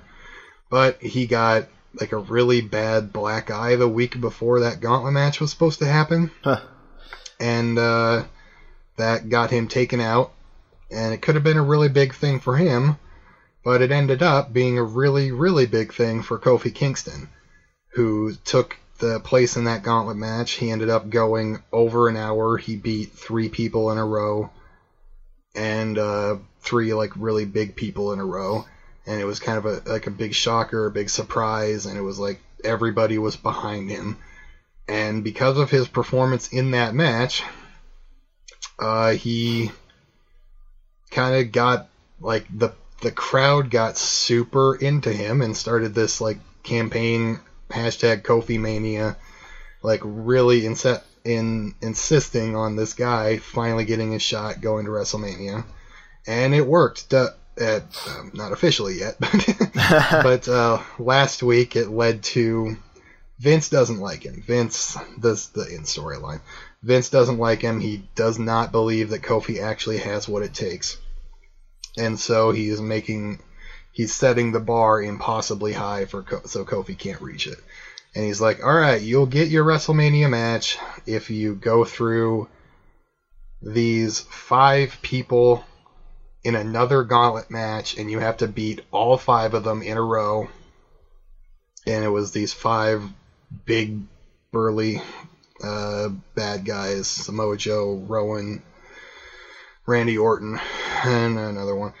Uh, the bar the tag team. Um, right. uh, and he did it. He beat all five of them on that episode of Raw. It was over an hour. It was very exciting. It was a really another great performance by him. And then at the end, Vince McMahon came out one last time.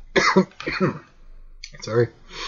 And uh, he said, All right, Kofi, you did a great job, but I've got one more opponent for you. and he brought out Daniel Bryan, the current champion, and uh, ah. made him fight him, and uh, he lost, of course. So that's where we're at in the storyline. This match is not official, but however, whatever magic they've got to pull off to make it happen, it's certainly going to happen. Yeah. And so there's a lot of uh, just a lot of goodwill behind Kofi Kingston. The crowd is super into him. Uh, there's a great story going on and uh, yeah, yeah, that's basically where we're at. I'm uh, the, yeah. Uh, this one for sure. I'm I'm excited be, about because of the buzz around it. I don't I don't think I've seen a lot of his. I don't think I've seen more than like one or two uh, uh matches that Kofi's been in. But I can for sure say I love this underdog story. You know, even though he's he's been around for what ten years and he's never had this big of a shot before, so uh, and the storyline, and, and I remember you talking about like a similar storyline, right? Where another wrestler had to go through like a gauntlet type situation. Right, that was last year. That was uh, Seth Rollins did that same situation. That's what got him into the elimination chamber that year. That's right. Yeah. So yeah, uh, this one I for sure need to do some catch up on. I need to watch those man those those Kofi matches with the gauntlet and whatnot, and uh, yeah, I I'm pumped. Uh, okay, so tell me exactly what I need to see before this. What? Well, which matches I need to see before this? Before this match, okay. Yeah. Uh, yeah, those two gauntlet matches, and uh, you could watch the elimination chamber match that he was in. Uh, I'd say those three are all like really high quality stuff, and just. And the, another thing about this, it it was built entirely organically. This is not something that they've been planning for a long time, but it's just based on crowd reactions. And honestly, that's a thing that used to be a bigger thing than it is now. Like the WWE just has not uh, emphasized crowd interaction and putting over the people that the crowd loves. That just doesn't happen much anymore. Uh, yeah. And it it seems like it's actually working now with this and the next match.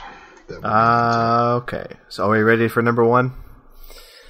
Uh, just really quickly, I'll say Daniel Bryan. He's doing that. Like he's Captain Planet. Oh, that's right. Let's talk. Let's, yeah, let's talk about that real quick. Uh, Dan, uh, uh, yeah, uh, Daniel Bryan. Um, I did watch a match. Uh, what was it? The Royal Rumble. Royal Rumble. Uh, and I saw that clip, that montage they showed before the match, where they he was he's the heel, right? Yes. And he is an environmentalist now, and environmentalist, anti-capitalist, anti-capitalist, and it, it it's like first reformed uh, but in wrestling. Yeah. And Basically, yeah. Uh, that's the that's the that's before that uh, change. Uh, I mean, was he just a like an I was to say normal wrestler? like, did, did did he not have like a weird storyline like that, or has he always kind of had weird storylines? He's been the f- like they brought him in like over a decade ago is like this nerd, and that didn't work. and then uh, he was another person like Kofi Kingston at WrestleMania 30. In the build up to that, I'm not hundred percent sure why, but it was another thing where like the crowd organically got behind him. They started this whole movement called Yes Movement, uh, where like his catchphrase is like just saying yes and pumping his fingers into the air, and it's and like the crowd got so behind him, it was like this big WrestleMania moment where he had to at WrestleMania 30, he had to start the night by beating Triple H so that he'd get added into the main event, which was Randy Orton versus Batista. And uh, so he beat Triple H earlier that night, and then later on in the night, he beat Randy Orton and Batista to become the champion. And it was basically all because of crowd push. Like, crowd was. Everybody loved him, everybody wanted him to have the moment, and they gave him that moment, by golly. And then a year later, uh, a little over a year later, he had to retire due to too much head injury. Uh, He had like CTE or something, and he was at serious risk of developing worse part, doing worse things to his brain. And uh, so yeah, he was retired, and uh, three years go by, two years go by, and uh, he'd been doing general manager stuff and backstage stuff. And uh, yeah, two years go by, and suddenly he can wrestle again. okay. The doctors have cleared him to wrestle, and that's that's all he ever wanted to do. He's he's back. He's doing what he loves. And for a while, for and that was his first match was at WrestleMania last year. And Ah. in the time since WrestleMania, the crowd loved him and blah blah blah. But eventually, he was like, you know what? Screw you guys. uh, I I see through you. You don't really appreciate me. What you are doing to this planet is irreversible. Your terrible consumerist ways have destroyed all of us. And he kind of he turned on the people that loved him so much, and uh, now he is the bad guy. He is the new Daniel Bryan, and he he became WWE champion, and uh, he replaced the WWE Championship leather belt with uh, hemp and naturally felled wood uh, belt, and then honestly, it is adorable. It's it's a it's it's it's one of my favorite things happening. It's it's really it's cute. I love it a lot. And Daniel Bryan and okay, so your one of your problems with this is why is the environmentalist guy the bad guy, right? Yeah, it's weird.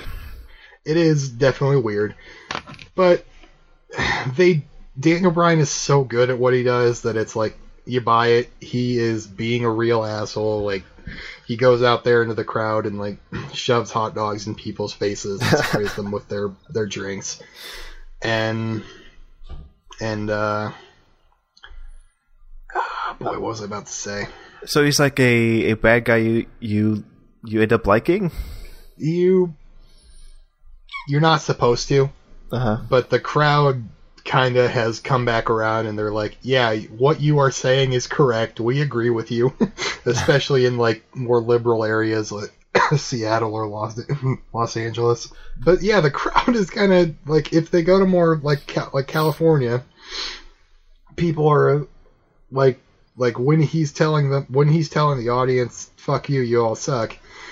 The audience is like, "Yeah, you're right. We suck." they cheer him. You know, it's it's kind of this weird, fun relationship. Yeah. So it's it, so. Is this going to be the main event at WrestleMania, Marcus? That's very possible, but uh, personally, I don't think it will be. I think the main event will be number one. Number one, one, one. One, one, one. That is your Raw Women's Championship match.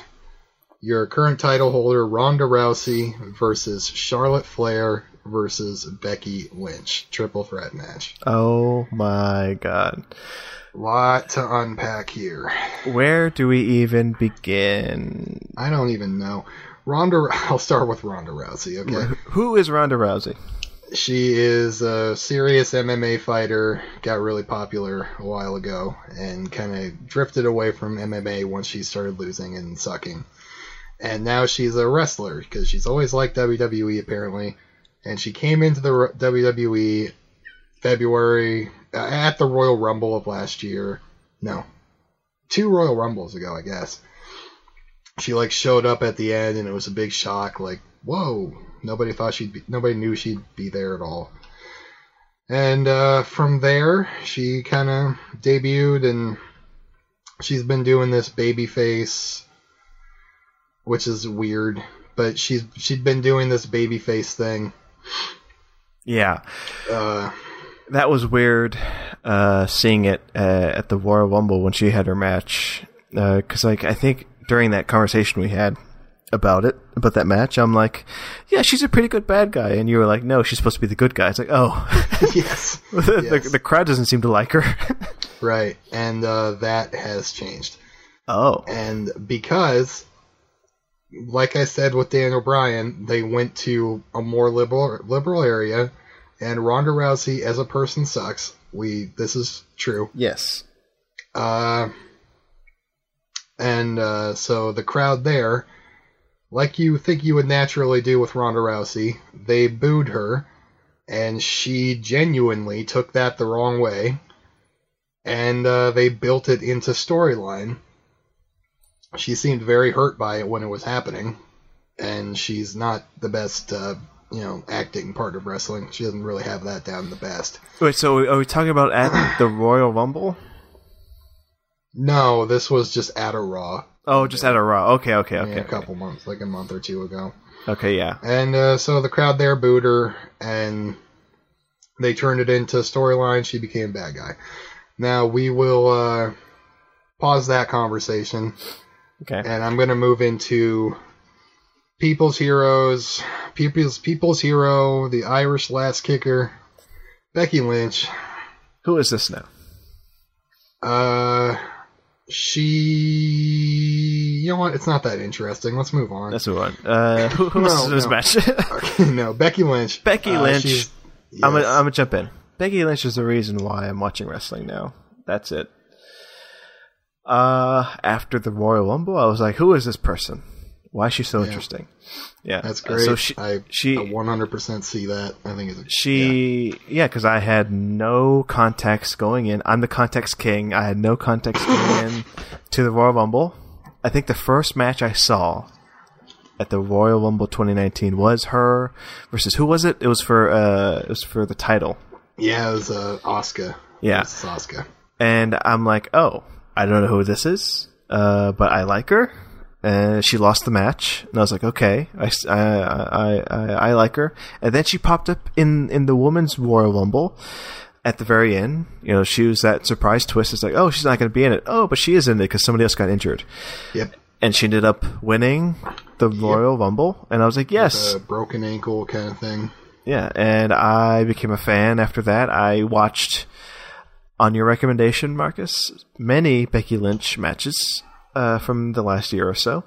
Even more than a year. Like, I even saw some um, NXT, NXT, stuff. yeah. Yes, yeah. Uh, and I, yeah, I, I like her a lot. She's my favorite now. So, She's she's great. She's really charismatic. She's great in the ring. She's got a lot of just a lot of natural personality. And uh, yeah, that's kind of something that the crowd has always sensed about her. And but she's never really been the top of the card. You know, she's never,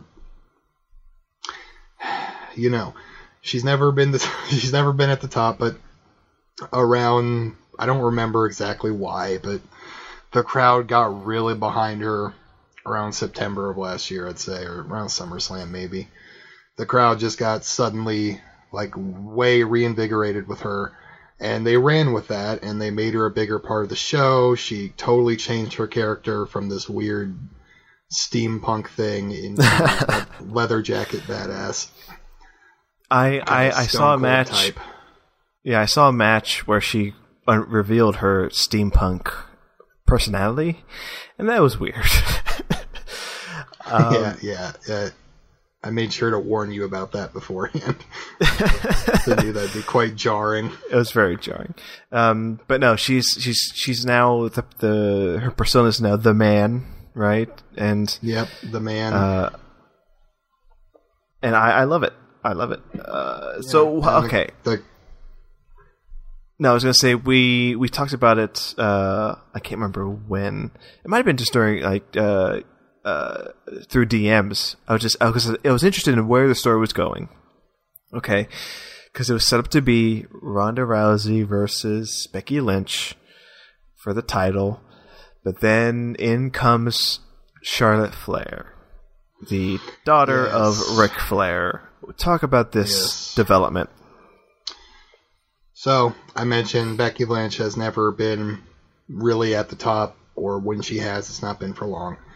And um, Charlotte, she's basically been always at the top her entire time in WWE. She's been like the woman's wrestler, and there's a reason for it. She's got pedigree with uh, Ric Flair, so she's got built-in goodwill for that. I, I don't know actually, but and uh, and she's just extremely, extremely good at wrestling.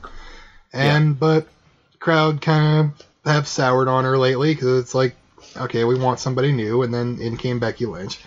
But uh, in storyline, Becky Lynch she won the Royal Rumble with a broken ankle or whatever, and uh, the WWE wanted her to get medically checked out because they didn't know if she'd be ready in time for WrestleMania if her ankle would heal.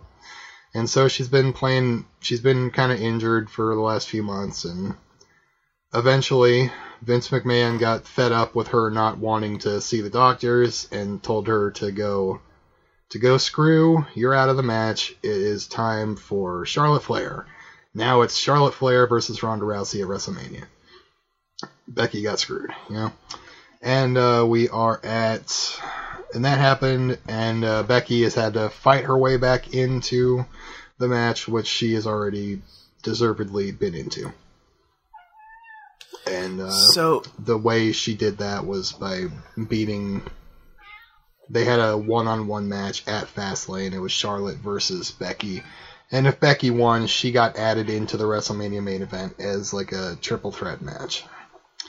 And uh, Becky, she technically won the match because Ronda Rousey, who had just turned into a heel, came out and uh, punched Becky, therefore, therefore disqualifying Charlotte, making Becky the victor, and now it's a triple threat. All right, I have a question. Yep. Question time. So, uh, I think you previously mentioned that you didn't think this one was fully put together as well as the Kofi Kingston one, right? No, it's not. No. What What are the problems? Because I can already, guys. I we we talked about this over DM. Because again, I'm fully invested in the story. I want to know where it's going. Um, I would have been happy if it was just a one-on-one, you know, Lynch versus Rousey match. Um, but they had a shove in Charlotte Flair. Yes, yes, yes. That is that is the crux of the problem. It's somebody along the line decided Charlotte should be in there because this, uh, we should say, this very likely will be the main event headliner at WrestleMania, which will be the first time ever for a women's match to do that. And uh, so, I guess the thinking is, you know, get Charlotte in there, and now both Becky and Charlotte are both first time ever did that. You know, Yeah. that's kind of the thinking, and it seems like they had a good thing going with Becky and Ronda, but they've tried to derail it basically, like at so many points, and it hasn't worked because there's just natural stuff there. People enjoy it, but like Becky, she started out as the heel, and Ronda was the face. Totally flipped that around. And eventually they decided, okay, people are not going to accept Becky as a heel, so now they're both faces. And but but but Becky's a face with an edge, and that was kind of how it was going. And Charlotte came in, and she was the obvious heel. But then, and, but, and then that, this is where things get really muddy because Yeah, this is this is what I want to know more about because I've only heard about this. Uh, I want to know the real deal, and Marcus, you're the real deal maker here. Uh, what is that's mine. yeah the real deal maker? What What was yours? uh, uh, the the context king? The context king. I'm the real deal maker. Yeah. Right. So what is going on with Ronda Rousey and her turn? And all of a sudden, I'm hearing uh, she's saying rest like uh, essentially wrestling is fake. Y'all are stupid. This is this is dumb. WWE Yeah. is awful. Uh, Yeah. What is going on there? That's so yeah, that's kind of the way they've been Ronda turned heel by uh, going nuts and saying uh, screw all the fans and wrestling is fake and wrestling sucks and you're all dumb for liking this. And that's the direction they're going with. Which I don't know. I mean, I I don't like her and that makes me not like her anymore. Makes me dislike her even more. So I guess, you know, in that way it succeeded. But also it's they muddied the waters. It's it's overly complicated and it feels a little cheap. It feels a little like you you, you had this gift, this very obvious, easy storyline to do, and they wanted to pump it up and make it different. Yeah, They couldn't just go with what was obvious and would have been best. They had to do this insane crap. And now Ronda's out there saying wrestling is stupid. This this is not real. Why do you watch this? And Becky's ch- clapping back at her on Twitter, being like, "Screw you." And Charlotte's also there. Charlotte is also at. there. I, yeah, obviously, I'm still invested. I, I'm still rooting for Becky Yes, Lynch, for sure. Obviously, and For but yeah, like you're saying, it seems like they're overly complicating things. Uh, again, That's one hundred percent it. would have been so much better if it was just a one-on-one and you know didn't have to overcomplicate things. Even the uh the ankle thing you know that whole gimmick because that's not real. It's yeah, she, she they- doesn't right? She doesn't really have And- something wrong with her No, ankle. Becky lynch. Their way, their way of building up Becky was weird. Like she's supposed to be this really tough lady who doesn't take shit from anyone, and then they had her go on TV and apologize to Stephanie McMahon, and then after that is when Vince came out and screwed her. And they've also like they couldn't they wouldn't let her beat Charlotte at Fastlane. They had Ronda Rousey come in and punch her, and that's how she wins.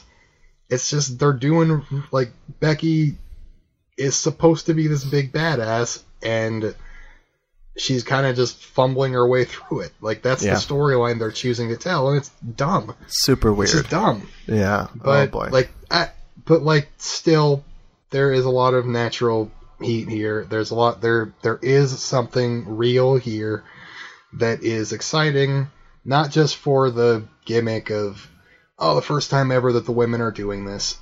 It's like there is something genuinely good about this beyond that. Okay good they haven't completely screwed the pooch here right WWE No, they haven't. No. Okay. And we're only two weeks away, and there's no chance that uh, they're going to. Hopefully. I mean, w- could they screw this up in the next two weeks? Possibly. like it, I'll, I'll say it's it's not bad. It's just disappointing. Okay, you know? yeah. it's just a little disappointing. Okay. All right. So, again, I'm excited. I have a lot of catching up to do. I have to catch up on some matches, on some, um, I guess, some promos from uh, WWE and leading up to WrestleMania. Is there anything else we missed that I need to catch up on? Like, what what else do I need to see? Um, not to see, but I'll just quickly say what you're a little bit of what you'll see at WrestleMania. Uh, your host for the evening. They always have a host. There's a host? What? Yeah, there's always a host. Uh, I don't know when this started, but there's somebody comes out and they're just like, "Hey, welcome to WrestleMania," and then they disappear. Okay. Like Hulk Hogan did it five years ago, and Stone Cold did it five years ago, and they get typically get people like that. But this year they're doing uh, um, a women's wrestler, uh, Alexa Bliss. Uh, Okay. She's really good, but this year they just don't have anything for her, so that's what she's doing. She's hosting. She's really good. She's kind of like a heel, but right now she's doing a face thing. right. And um, there's also going to be uh, there's always usually a musical performance at WrestleMania. What? There's is there? Yeah, last year it was Pitbull. okay. this year it is WWE wrestler uh, Elias. Uh, okay.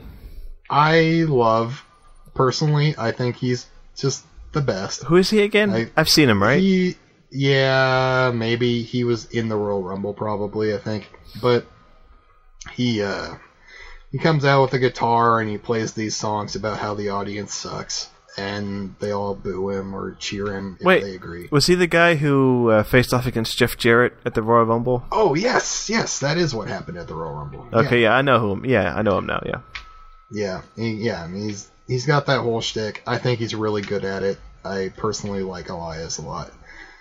And uh, so yeah, he's the musical guest, and his whole thing is he plays the guitar and he's doing a song, and then somebody comes out and interrupts them. That happens ninety percent. Of the time. So look forward to that. Somebody's going to interrupt him, and that'll probably be an impromptu match. Uh, and also, this is the um. Okay, so this WrestleMania is going to have two special guest correspondents. Special Uh, guest correspondents. mean? What does that mean, Marcus? I don't know, Okay. but what it will mean for you is that Colin Jost and Michael Che from Saturday Night Live oh no. will be involved in WrestleMania in some form or fashion. oh no. Well, that's unfortunate. be there. uh, Colin Jost was just at Raw on when it was in New York not that long ago, and uh, he pissed off Braun Strowman by saying that the Mets were good and they were in Brooklyn or something. I don't know. he, said, he said the wrong thing about a sports team, and he also said wrestling's fake, right? And so that made Braun Strowman, big burly guy, mad. And uh, the next week on Raw, uh, Colin Jost sent a car, like a nice sports car. He bought a nice sports car to give to Braun Strowman to make good. And that didn't work. Braun Strowman tore it up to pieces, ripped the doors off, and crushed it. And uh, so that's where we are in that. They're going to be there. Why? I don't know. Who cares? So, they're, are they going to win the tag team championship or some shit? What? I don't know. What's? I don't know. I don't know. Uh, they're going to be there. I, I my my theory is that they're going to uh, like guest commentate on the battle royal, which Okay. Braun Strowman is officially entered in, and they're somehow Colin Jost is going to get in the ring, and that's going to make Braun lose or something. I don't know. All right. So that's that's your forecast for Yeah. Colin Jost. Colin Maybe- Jost. Colin. maybe maybe Scarlett Johansson will be in the audience that night. Who oh, knows? God damn it! She's dating him, right? Yes. This has made me sad all of a sudden. Yes. Excite me with anything else. What, what else am I going to look forward to? Uh, how much wrestling are you willing to watch, Marcelo? Okay, so my plan. It's in two weeks, right? yep. I am here. My my my plan, my forecast for that day is I'm going to tune in exactly when the WrestleMania begins, and turn off when the WrestleMania ends.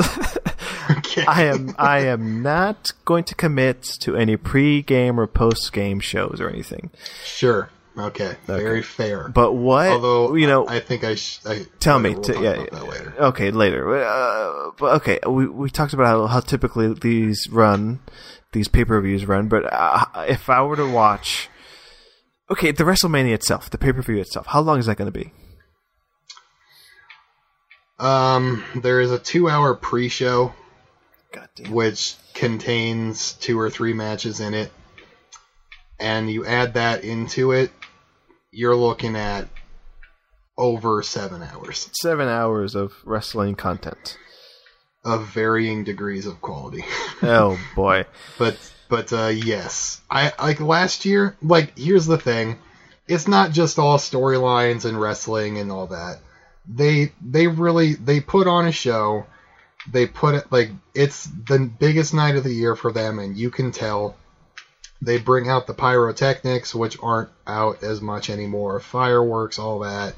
Everybody's got cool outfits and huge entrances. They're coming down the longest ramp ever and like that pageantry of it like i find extremely exciting and i hope that you do too because I, I don't know. It just it throws an extra wrinkle in things. It makes everything a little more exciting. And even though it was so long last year i came away thinking wrestlemania was like the best show of that year and most of it was pretty dang good. So and so if they can at least meet that meet that quality, then we should be in for a good show. I hope they meet that quality as well. I, I'm I, I I'm honestly I'm excited for it. Okay, this is the first one Yeah. I will see live, like from beginning to end, um, uh, in ye in decades now. Uh, Right. Well, no, I saw Royal Rumble, so just three months.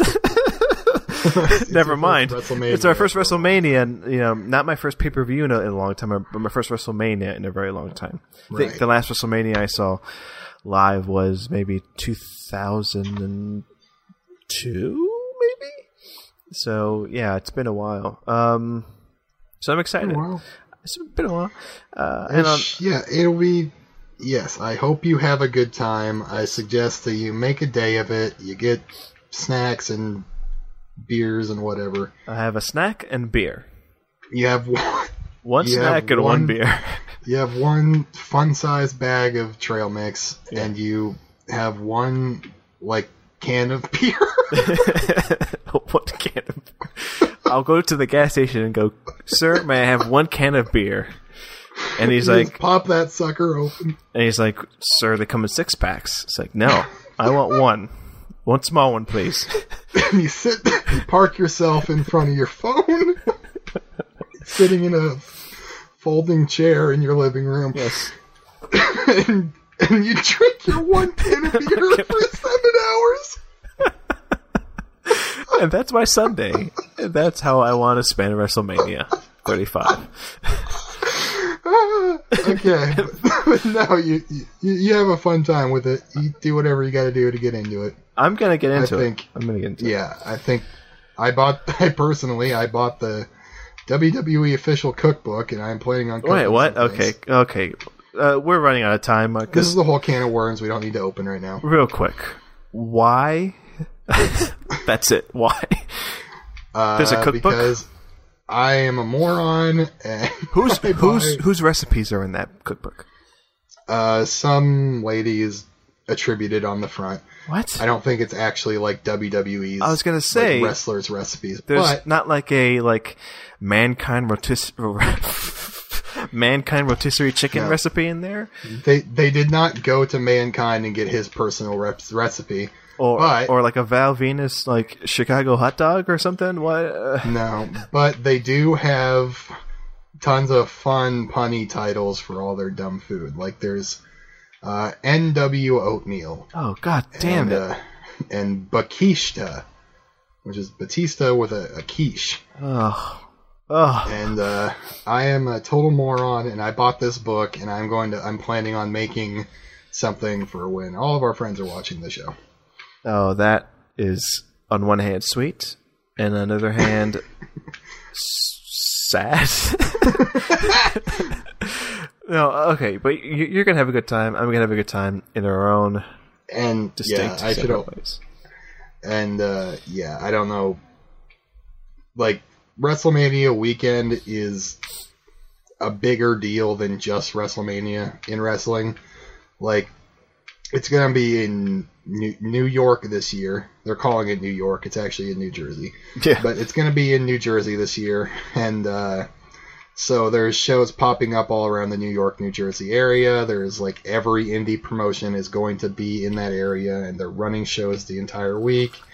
There's going to be an NXT takeover on Friday, the WWE Hall of Fame ceremony on Saturday. There's tons of indie shows that I'm looking forward to personally.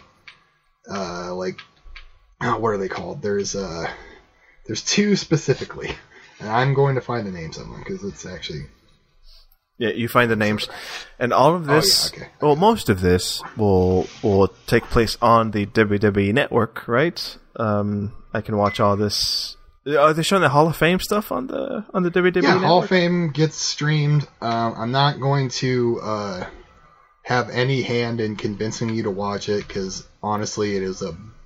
I watched it last year and it's way too long, and they don't have any caps on it, and it's just people talking for a long time, and it's it was boring, but it's also kind of sweet. Like I saw Mark Henry go in, and it's like I like Mark Oh. Henry. Yeah, like Mark Henry too.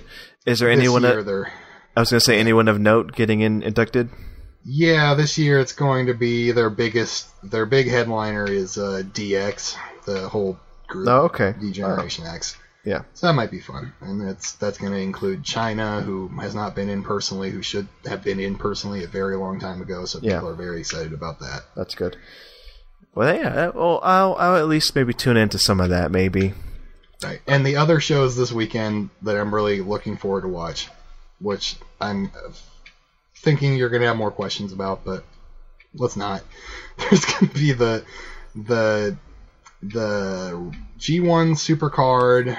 It's uh, it's uh, New Japan Pro Wrestling and Ring of Honor coming together to those are two separate promotions. They're running their own show together at Madison Square Garden. It's something that I'm very much looking forward to.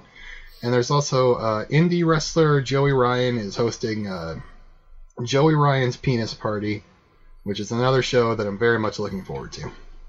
No need for explanation on that. Definitely not. All right, so Marcus, what a ride! This was our road to WrestleMania 35. Yes. the name of this episode. What a what a way to start this show. Um, and we'll be back for WrestleMania 35 in two weeks, and then after that we'll be back for what Backlash, which will be great. And then after that, what Money in the Bank or some some stuff. I don't know. Uh, Yeah, yeah, yeah, I think that's Backlash main Bank. yeah. So we'll do this once a month. It's gonna be, it's gonna be fun. I like this. You know, I learned something. I hope people listening learned something, unless they already knew it all and they are calling us stupid. Um, but yeah, uh, Marcus, any last words before we close this thing? No, I'm just I'm very excited about the future of this. I hope you have a good time. I'm gonna have a good time. I'm already Let's, having. let's go. a good let's time. do wrestling. Let's what what a what a catchphrase. Uh, bef- Yes. But before the catchphrase, Marcus plugs. Where can they find you online? The listeners. Oh, sure. Uh, you can follow me on Twitter at Marcus Irving three one seven, and uh, da, da, da, you can uh, read my biweekly or bi is that the right word? Yeah. Every two weeks, I do a, uh, a writing about uh, James Bond. I've never seen any of the movies until a couple months ago, and every two weeks, I watch another one and I write about my experiences with it. We are up to when Roger Moore takes over the series. Ooh. So look out for that. Dark times ahead. All right. As for me, Marcelo Pico at Marcelo J Pico on Twitter. Of course, Talk Film Society. Uh, the Patreon, patreon.com slash Talk Film Society for commentaries, new shows. It's coming, folks. New content on there. Uh, and of course, a regular podcast feed. Can you believe it? We forgive you. Sequels. Marcelo makes a podcast at Pod to Be You. And this show, Marking the Marks with Marcus and Marcelo. Oh, well, I mean, wow, we're busy. Talk Film Society. It's busy. So many good podcasts. So many good ones. Um, and now for our signature catchphrase, Marcus. Here we go. Are you ready? On three. Yeah. One, Yeah. two, three. Let's do wrestling. Let's do wrestling. wrestling good. wrestling good. Goodbye, everybody. See you at WrestleMania. Points to sign.